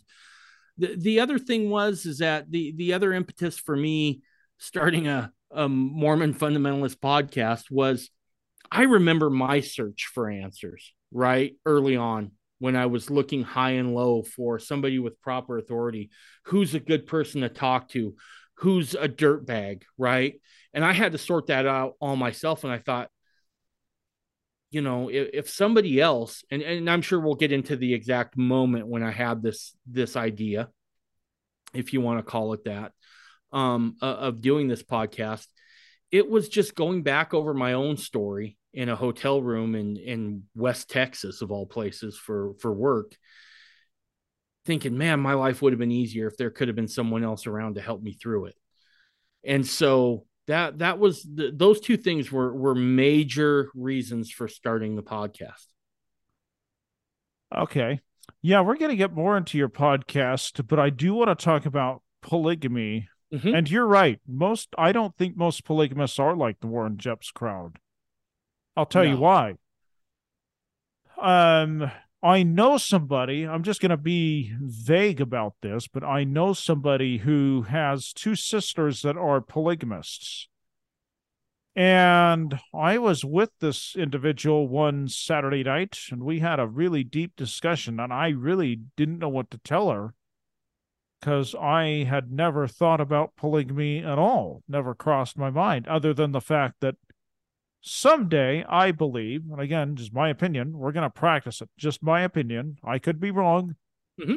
I'm not preaching doctrine, but it is my opinion that someday we will have it. Mm-hmm. Now, say having said that, um, this individual, um, we'll call her Cindy, even though that's not her real name. We'll call her Cindy. Okay. Cindy says to me, Kevin, why is the church so why is the LDS church so friendly towards gay people but not polygamous? And I said because polygamy is not cool and being gay is. and there's more gay people out there than polygamous. And I didn't tell her this, but since then I thought how many family members do we have where someone comes out of the closet and becomes a polygamist. I would say 1%, if less than that, maybe. Mm-hmm. You know, and you've got all these people who are LGBT that come out and say, oh, I'm transgender, I'm gay, whatever. I don't want to speak ill of these people, but those of you that listen to the podcast know how I feel about the church supporting this uh, amendment that just passed.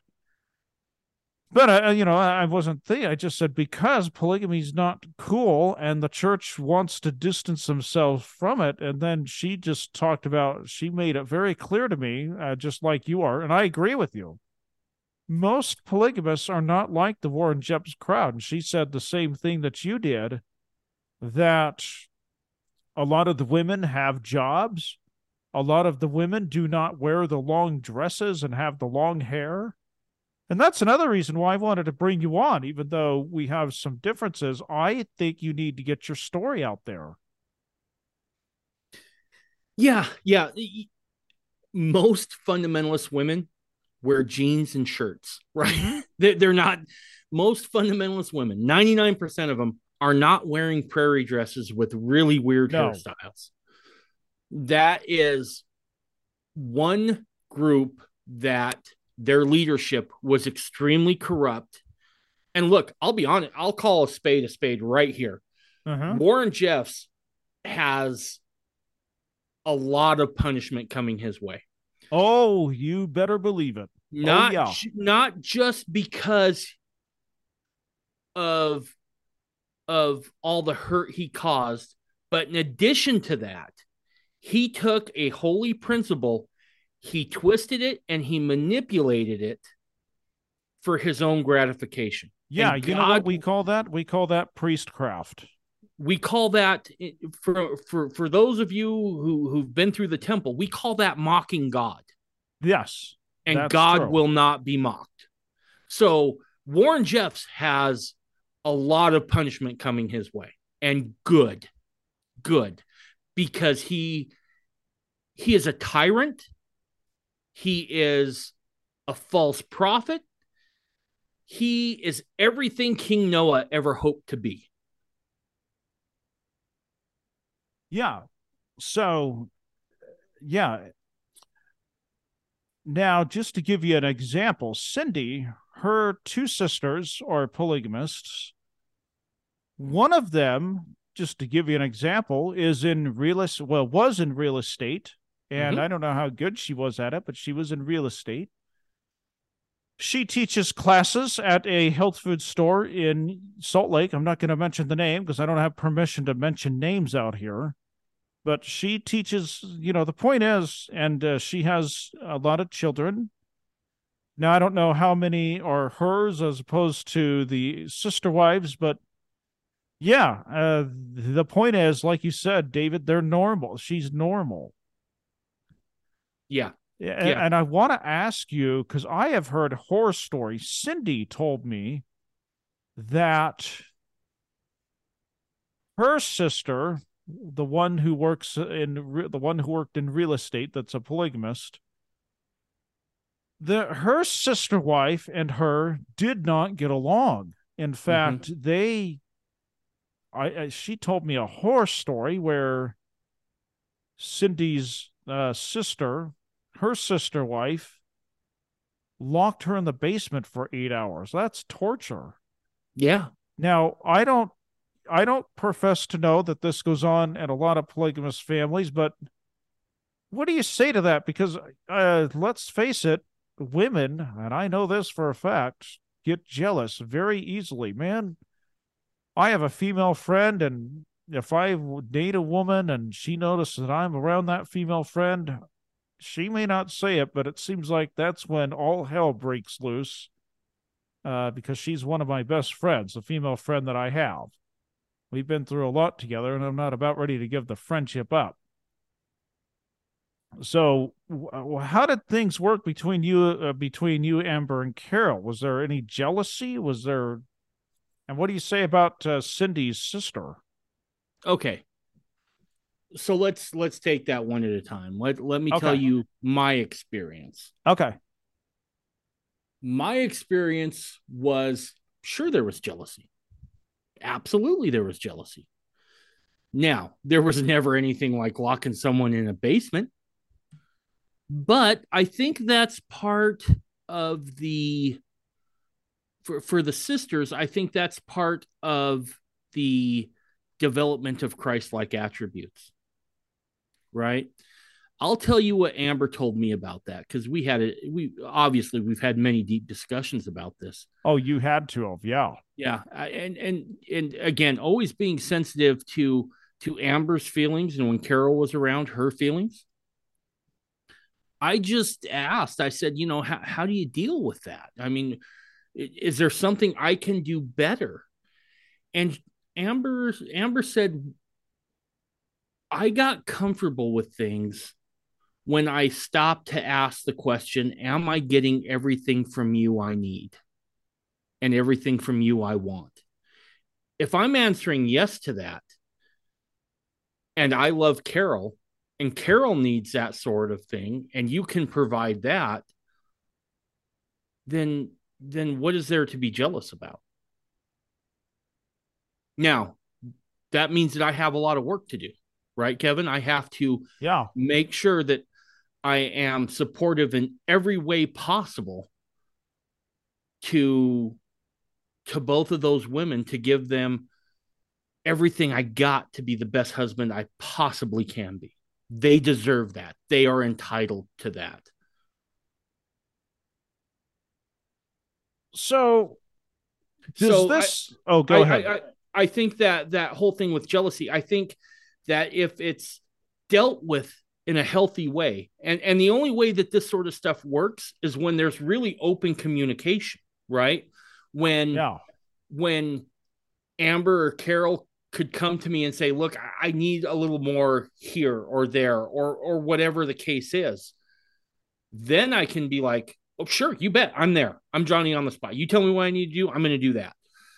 And so, um, th- communication was key in in getting rid of a lot of that jealousy.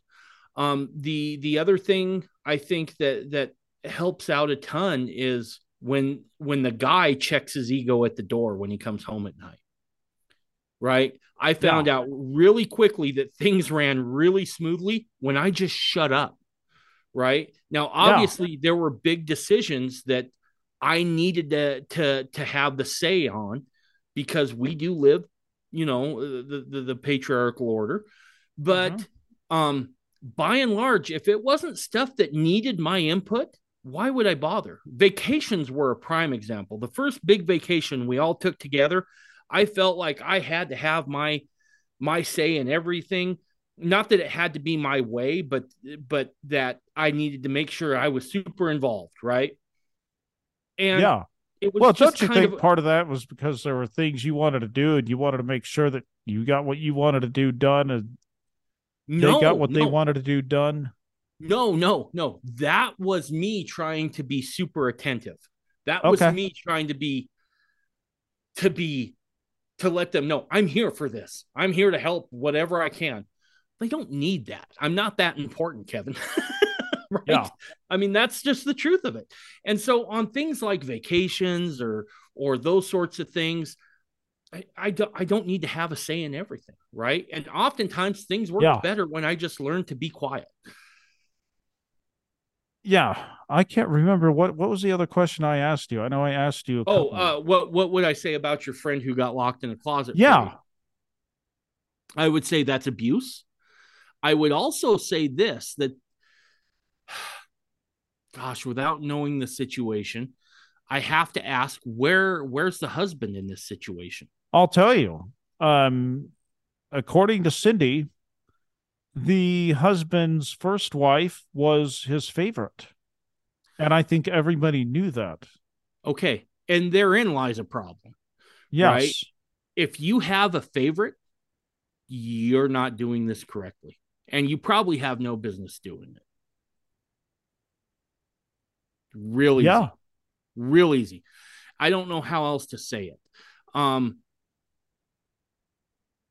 if if if he's allowing that sort of thing or condoning that sort of thing, I I take I take real exception with that. Yeah, you know, the thing that bothered me about this when I heard this from Cindy is I asked Cindy, why didn't your sister leave the marriage? And she said, oh, well, her, I guess uh, Cindy's sister was so bent on the fact that she made a covenant but I believe she would have been justified in leaving that, don't you? I do. I yeah. do. I do. Anytime there's abuse involved, hell yes, get out of there. Sure. Don't stick around for that. Absolutely. There's plural no room mar- for that. Look, if if plural marriage is used in the justification of abuse, you, again, going back to what I said before about Warren Jeffs, you got some explaining to do. Yes. Right? When you when you face your maker, you're you're going to have to answer some pretty tough questions. Yeah. And I don't want anyone to ever think that plural marriage is a license for abuse. It is wrong. No. And again, 99% of the people I have met that practice plural marriage do not have those experiences. Yeah, now I want to I want to get a little graphic. This is not the mm-hmm. Howard Stern show, but I've got to talk about this cuz this comes up in every marriage, at least every normal marriage. So if you have kids around, let me do a countdown. And I would say probably turn your favorite listening device off or down for about five, ten minutes. Or you can just fast forward or you can come back to this later. Five, four, three, two. Okay. Let's talk about sex because sex is important in a marriage. Um, did you, Amber or Carol, ever get so pissed off at each other that you would say, Oh, I'm pissed off at you, Carol. I'm going to sleep with Amber tonight, or vice versa? Or did Carol get mad at you and said, I'm not sleeping with you tonight, sleep with Amber? Was there any discussion there? Because no. we are humans. No. Let me tell you how that usually ran. Okay. I would be in a fight with Amber or Carol and then the other one would say, You're not sleeping in my bed till you work it out with her first. Okay, that that but sounds good. What that does is that that put me in a position to where I had to self-evaluate and then go work things out. Right? We in this is in in my opinion, you can't use plural marriage as a device to run away from maybe another marriage that needs a little more attention, that needs a little bit of fixing. right? That needs some stuff worked out in it. If you're using plural marriage to escape a bad marriage, you're going to have another bad marriage really fast. Yeah. So, in my experience, it was, oh, you're fighting, you know, if if, if I was at, you know, if I was, you know, in in in Amber's bedroom and she was like, "You're not sleeping here till you work out things with with Carol." And Carol would do the same thing with Amber. Okay, yeah, that would definitely keep your ego in check if everybody was sincere, including you. Yep. Yep. Now, let me ask you this, and uh, you may not know the answer.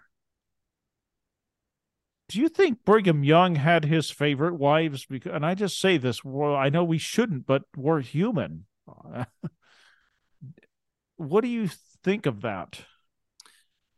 So with Brigham, you have to look at a couple of things, right? One is is that there were some marriages he had that was were were almost welfare marriages, right?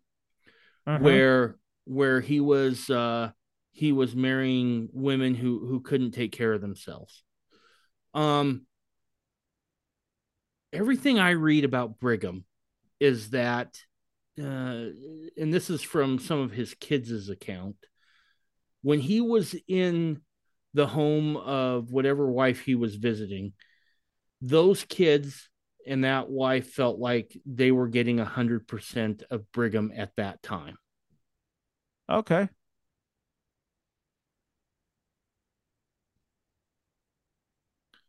That's think... just just what I read. Now, it, is is there something maybe where he maybe had a favorite? It's possible, but uh, you know, I, I I can't speak to the veracity of of every one of Brigham's wives. Yeah. Okay, for those of you that are listening, uh, you can now turn up the volume on your device, uh, assuming you don't have uh, kind little ears around. I, I want to make sure, Kevin, you felt oh, like yeah. you got your your question answered on that. Yeah. Okay. I just want to be as as make sure you're getting your answer. I, I want to talk more about this, but we are nearing the end of the two hour period, and I really want to get into your podcast. Mm-hmm. Um, so let's start. So you felt inspired to do the podcast because of your experience, and basically, it was your way to try to reach out to other fundamentalists, correct? Yeah. So I'll tell you the exact story and, and and I'll say this: this was either inspiration or a bad slice of pizza. I don't know which one it was. Okay, but I was uh, well, I I think I know now based on the reception I got. So, um, I was out of town for work. I was down in West Texas, and I had at this point. This is after I had left the LDS Church.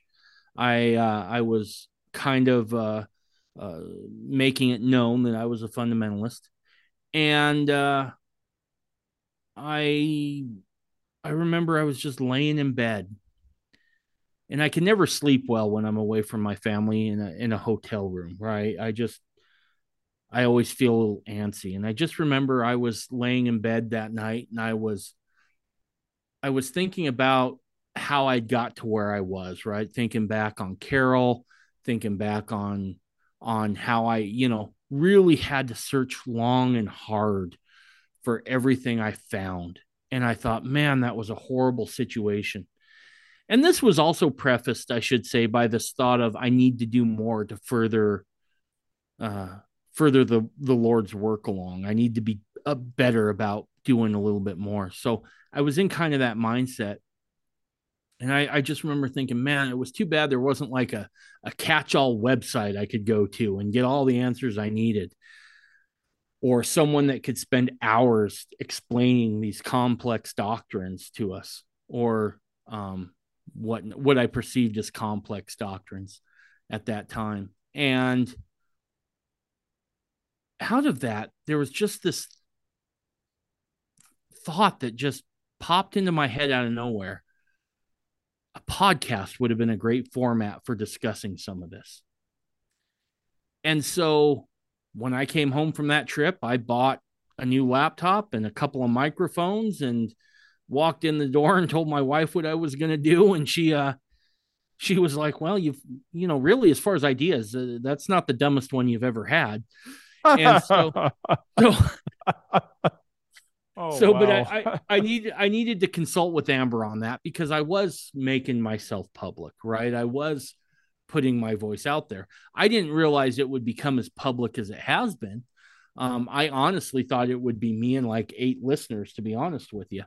Um, what I didn't realize is that when I started the podcast, it was just a few months before things like um, Under the Banner of Heaven came out on Hulu, and um, the the stuff with um, uh, the the Warren Jeffs documentary in uh, on Netflix, and so I felt like we were almost in this fundamentalist moment that I was not expecting to be in on whatsoever. mm-hmm. But here's the interesting outgrowth of this, Kevin. I have received more letters and and just as far as demographics, my audience is about 65, 60, 65% fundamentalist, 35 to 40% active LDS folks. And then, you know, anywhere from from 10 to 15% never Mormons. Um what I wasn't prepared for was a lot of the outreach I got from members of the church, especially as I was tackling the tougher things that were being brought to light and in in under the banner of heaven and the Warren Jeffs documentary. And I remember one letter. This, this one kind of brought me to tears. It was from a young couple who had just gotten married uh, faithful, active, devout LDS folks. And I remember I got this email that said, you know, thanks for doing this podcast on Under the Banner of Heaven and breaking this stuff down.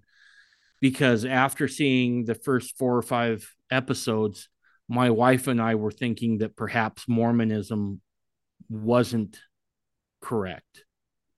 That this whole idea of a restoration and that Joseph Smith and Brigham Young were not good people and that perhaps we should leave the church.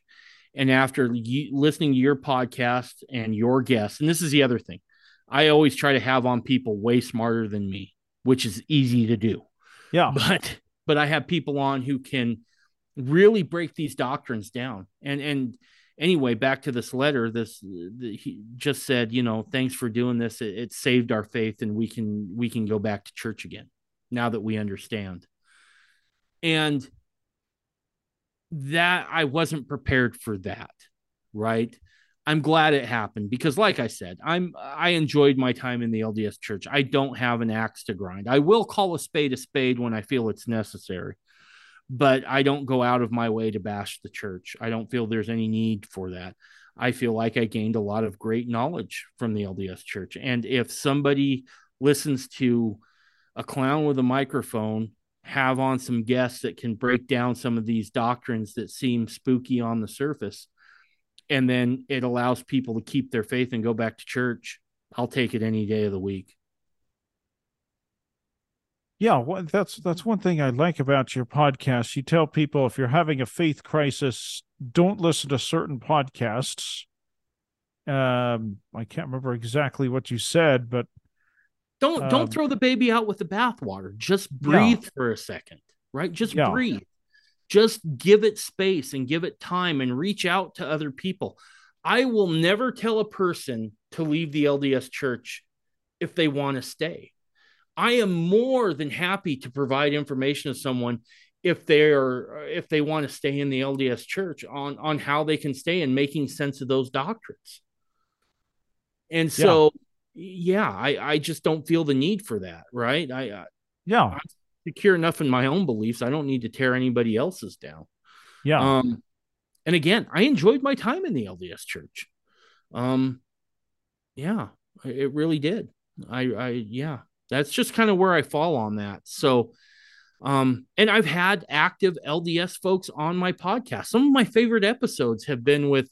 Now, granted, they're on the traditional side of LDS, right? You, you, you have yeah folks from a couple ladies I've had on from the uh, Joseph Smith Foundation. I feel like they do great work. Um, I've had uh, people on that that you know one author in particular that that wrote a book about uh, Mormonism that can be found in the Apocrypha. I had him on. I had him on again just last week. Great guy. Love talking to that guy. Mm-hmm. Um, and I guess that's that's the other thing I'm hoping comes out of this is just maybe a little more understanding from n- not only from LDS towards fundamentalists, but I believe there's a large portion of fundamentalists who who act like they've been in a bad breakup right with with the church. And i'm like just let it go. You're you're not making any friends by being out there bashing the church. And it you know there's no reason for it right so yeah it, one one of the other things i hope the podcast does is just encourage you know a little bit more understanding between both parties because like it or not fundamentalism's not going anywhere and neither no. is the lds church so we'd better figure out how to stand each other, right? Where, you know, we may not be able to hug it out on Sundays, but there's no reason we can't work together when there's certain things that have come up that that threaten our families on both sides fundamentalists and lds and that and i've said as much on the podcast right i, I feel like now we're seeing things arise that threaten not only the LDS church, but fundamentalism. And, and if we can't get together and defend the basic points that we all agree on, we're in some trouble. If, if we absolutely, continue, if we continue to cannibalize each other, we're, doomed.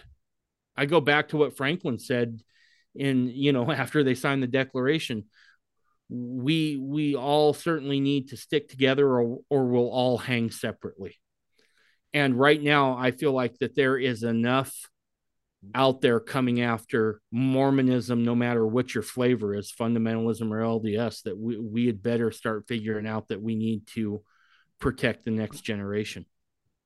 Well, that's that's why I had you on because I know most polygamists and fundamentalists are good people. From, and I have found I don't know too many. I mean, I haven't met a polygamist in person, so to speak. I've talked to Cindy's sister on the phone, tried to get her on my podcast. She wouldn't come on, and that's fine. She had her reasons. I know you. I haven't met you in person, but it seems to me with Cindy and you and some of the others that I have talked to, and I'm not saying I'm going to convert to fundamentalism, I have my own beliefs, but I've got to say, you folks are very authentic, and I would rather hang out with you than some of the mainstream LDS people that I know. Oh, don't paint us in too good of a light there, Kevin. We'll still annoy everybody like we like LDS folks do too. We're still people, right? I don't, I don't, we, you know, I feel like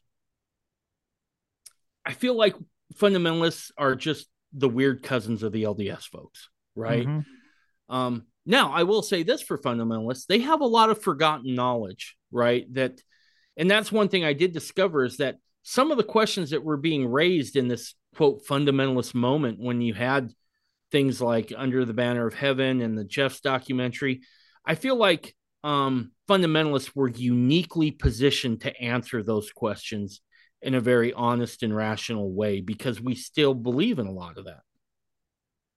Yeah. No, uh, by the way, don't take the statement like I hate LDS people. Man, no, there are a lot of good, down to earth people that I know that I hang out with that are mainstream LDS like me. But I'm just saying that you folks are very, at least the ones I've spoken to are very authentic. That's what yeah. I meant to say. Yeah, no, they they they are. I I I really do. I I enjoy hanging out with them, and it's it's fun. It's always a good time. So. Oh yeah, and I'm definitely looking forward to meeting you in person. But let me just say this before we go on. We're about ready to wrap this up. I haven't I I'm just going to open up here on this podcast some of you know the reason I started this podcast is because I dated a girl back in 2015 who basically nagged me into doing this. And I'm glad she did because I'd always wanted to do a podcast, but I just wasn't sure what to do it on. and I never had the right equipment. I still don't have everything I want, although I'm getting there. Um, but I I re- I need to get a website and all that. But to be honest, uh, David, one of the reasons I would probably say 80, 90% of the reason I did this podcast was because I wanted to interview Cliven Bundy. Now, it took me Oh. forever to get somebody on. I didn't interview Cliven, but I interviewed Ammon. And that's even better than interviewing Cliven. But that's really about mm, 80 to 90% of why I did this podcast in the first place. Now, is is are they fundamentalists? Um, I don't know. What is a fundamentalist? We never got there. You know, I I, I, I, mean, I they're took- they're not polygamous. They're they're LDS. They go to church. The mainstream. But I don't know. Would you? I don't even know what So- a fundamentalist is. so that that's the other thing. There there's not like a litmus test for fundamentalism either, right? Yeah. Look, I know plenty of fundamentalists, quote fundamentalists, who aren't polygamists, right? Who just that doesn't mean that they're opposed to living it. That just means that they haven't yet, or or you know they're trying to get themselves in a better position to live the principle. But um, yeah, I know plenty of people who who are in fundamentalism who are not um, looking for plural marriage what would surprise most people is that once you got to know a fundamentalist, you'd find out that plural marriage was just one of many things that that make their faith what it is. Right? Just as we would say that uh, maybe uh, the the doctrine of uh, of temple covenants is just one piece of the gospel. Now, a very important piece, but still just one piece, right? That's Yeah. how most people within fundamentalism view uh, plural marriage. I would say this that there's not a terrible amount that separates a traditionalist from a fundamentalist, save some things like Adam God doctrine, living plural marriage, that sort of stuff. I think if you got a traditionalist and a fundamentalist in the same room, they would agree on probably 99% of things. Oh, I think you and I agree. I would say we agree about 80, 90% of the time. I would I would think Yeah. based on our conversations. I think so. I think Yeah. so, Kevin. That's why I have no problem being friends with you. None. Yeah, there there's there's more that unites us than separates us. yes. So Um what advice do you have though? Let's let's get a little bit nerdy here. Mm-hmm.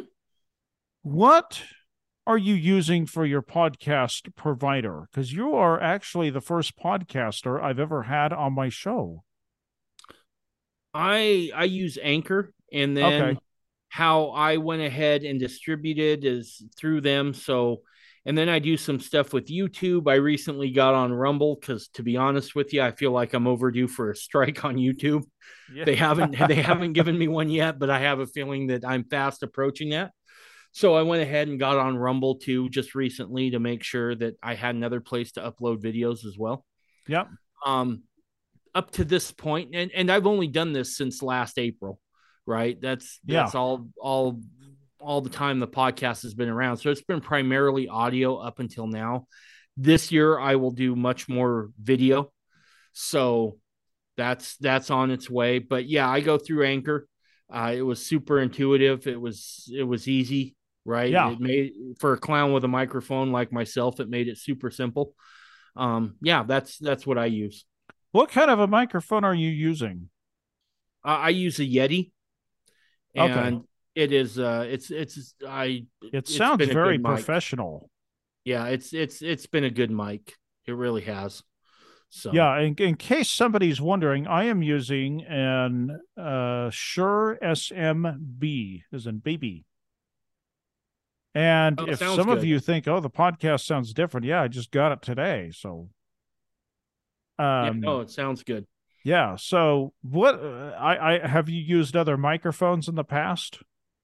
Uh, no, just basically Yeti. I went ahead Okay. and, and said, you know, I, I was fortunate enough I had the funds available that I could not buy top of the line, but buy somewhere in the middle. Yeah, And and some of that, you know, as, as I talk to other podcasters, everybody's got their favorites, right? What one guy Yeah. considers top of the line, another guy might consider middle of the road. So, um, yeah, Okay, so what advice would you have for those that are thinking of getting into podcasting? Because I have some things to say about this, and then we'll wrap it up because we've gone way too long. But I appreciate it. I think we had a very much needed conversation, and I think we're gonna absolutely, have more of these conversations, you and I, on my podcast. absolutely, I'm good with that. Yeah. Um, what I would say now, are we talking from a Mormon perspective here, Kevin? Nope, just podcasting in general. Uh, What what did you know? Let's say someone said, "Oh, I want to do this, but I don't have the right equipment. I can't afford this." Just Uh, get in, and, just get in and do it. Yeah, Um, if there's one thing that I was always naturally blessed with, it was this idea of I'll figure it out as as I go. Um, I ju- I knew there there you need to be authentic above everything else. If you are fake, it won't work. Um, yeah, people can smell BS a mile away. Be authentic. Um, it- to the point of being self-deprecating if you have to at sometimes. I'm not above being bluntly honest and saying that everyone I have on my podcast is way smarter than I am. Um, and I do that for a reason. Um, and and the tone of my podcast is very conversational, right? It's not an interview. These are just conversations I'm having. And you know, to be honest, the the other nice thing about this podcast is it's given me a reason to talk to really cool people about things I find really important. Um, I haven't just talked about fundamentalism. I do a lot of podcasts about, you know, uh, the freedom movement, right? Making sure that that our freedoms are preserved for the next generation. I've done some podcasts on the op- overprescription of psychotropic drugs. Um, I've done podcasts on the economy. Um, certainly, Mormonism's the overarching theme, but I branch out into everything I think is important. yeah. Let me just say how I got started. I mean, you know, the I've actually created a website, uh, ldspodcast.com. It's no longer in existence because I ran out of funding to keep it going. And I had a podcast provider called Blubrry that hooked into WordPress. Well, I ran out of funding to keep that going. Thank heavens for Anchor. But I've been through a whole series of microphones. I went, I had the really crappiest microphone to start out with. It was a really bad microphone. And then I worked my way up to a Logitech. It was a wireless microphone, headset combo, pretty crappy. The best microphone I'd had up to this point is the SM, uh, no, the Shure SW 58. And it just sounded terrible. And whenever I'd listen to myself, I would want to say, shut up. There's better microphones out there. I don't want to hear myself on this one. Other people didn't seem to care, but I did, and so did some other broadcasters. So I went ahead and finally splurged and got a good microphone. I think I'm going to keep this around for a while. But yeah, I agree with you, David. Just do it. And then over time, hopefully you can afford to get something better. And yes, the website will come back someday. And I'll probably get off of Anchor and go somewhere else. But thank goodness for Anchor right now. Yeah. But I agree with what you said. Just get in and do it, even if you have a cheap microphone. you know, we are so blessed to live in a time where if we can just not destroy ourselves, we live in a time now where where the First Amendment is as close to being fully utilized as we can get. Uh, the middleman's being slowly crowded out of the way, and uh, take advantage of that. Um, you know, I, I I think that that that uh, if you're feeling inspired to do it, it's for a reason, and you just need to get in there and do it. So let me ask you this, and then we- we've got to wrap things up. But stay with me though, if you can. I want to talk to you about some things off the podcast. How did Mhm. people? How did people find out about you? Because I didn't find out about you till a couple of weeks ago. I didn't realize So- you've been. Yeah, so it's been primarily word of mouth. So there's a couple of uh, Mormon fundamentalist uh, Facebook pages, and whenever I release a new episode, uh, I put them up there, you know, with the links, and then it goes there. Um, and then the other thing with Anchor that that made it nice was that you got to put in kind of some um, keywords, if you will, that would uh, would uh, attr- you know direct people in their searches. So if you put in Mormon fundamentalism, mine would come up. Um, but yeah, that that was primarily it. Was just word of mouth. Um, yeah, yeah, that was it. Interesting. Well, I hope you've enjoyed the podcast. I certainly have. I yeah. think we had a very needed conversation, and we need conversations like this, in spite of maybe we may have differences on polygamy. We need this conversation because I think that there's more than one way to look at things. And gosh, I learned a lot tonight, even though I'm not a polygamist. I learned a lot. And, uh, I let's see, I'm trying to trying to stop this recorder here. Okay, here we go. Anyway, folks, I think we had a very needed conversation. I've wanted to have this for a long time now. And I will talk to you later, folks.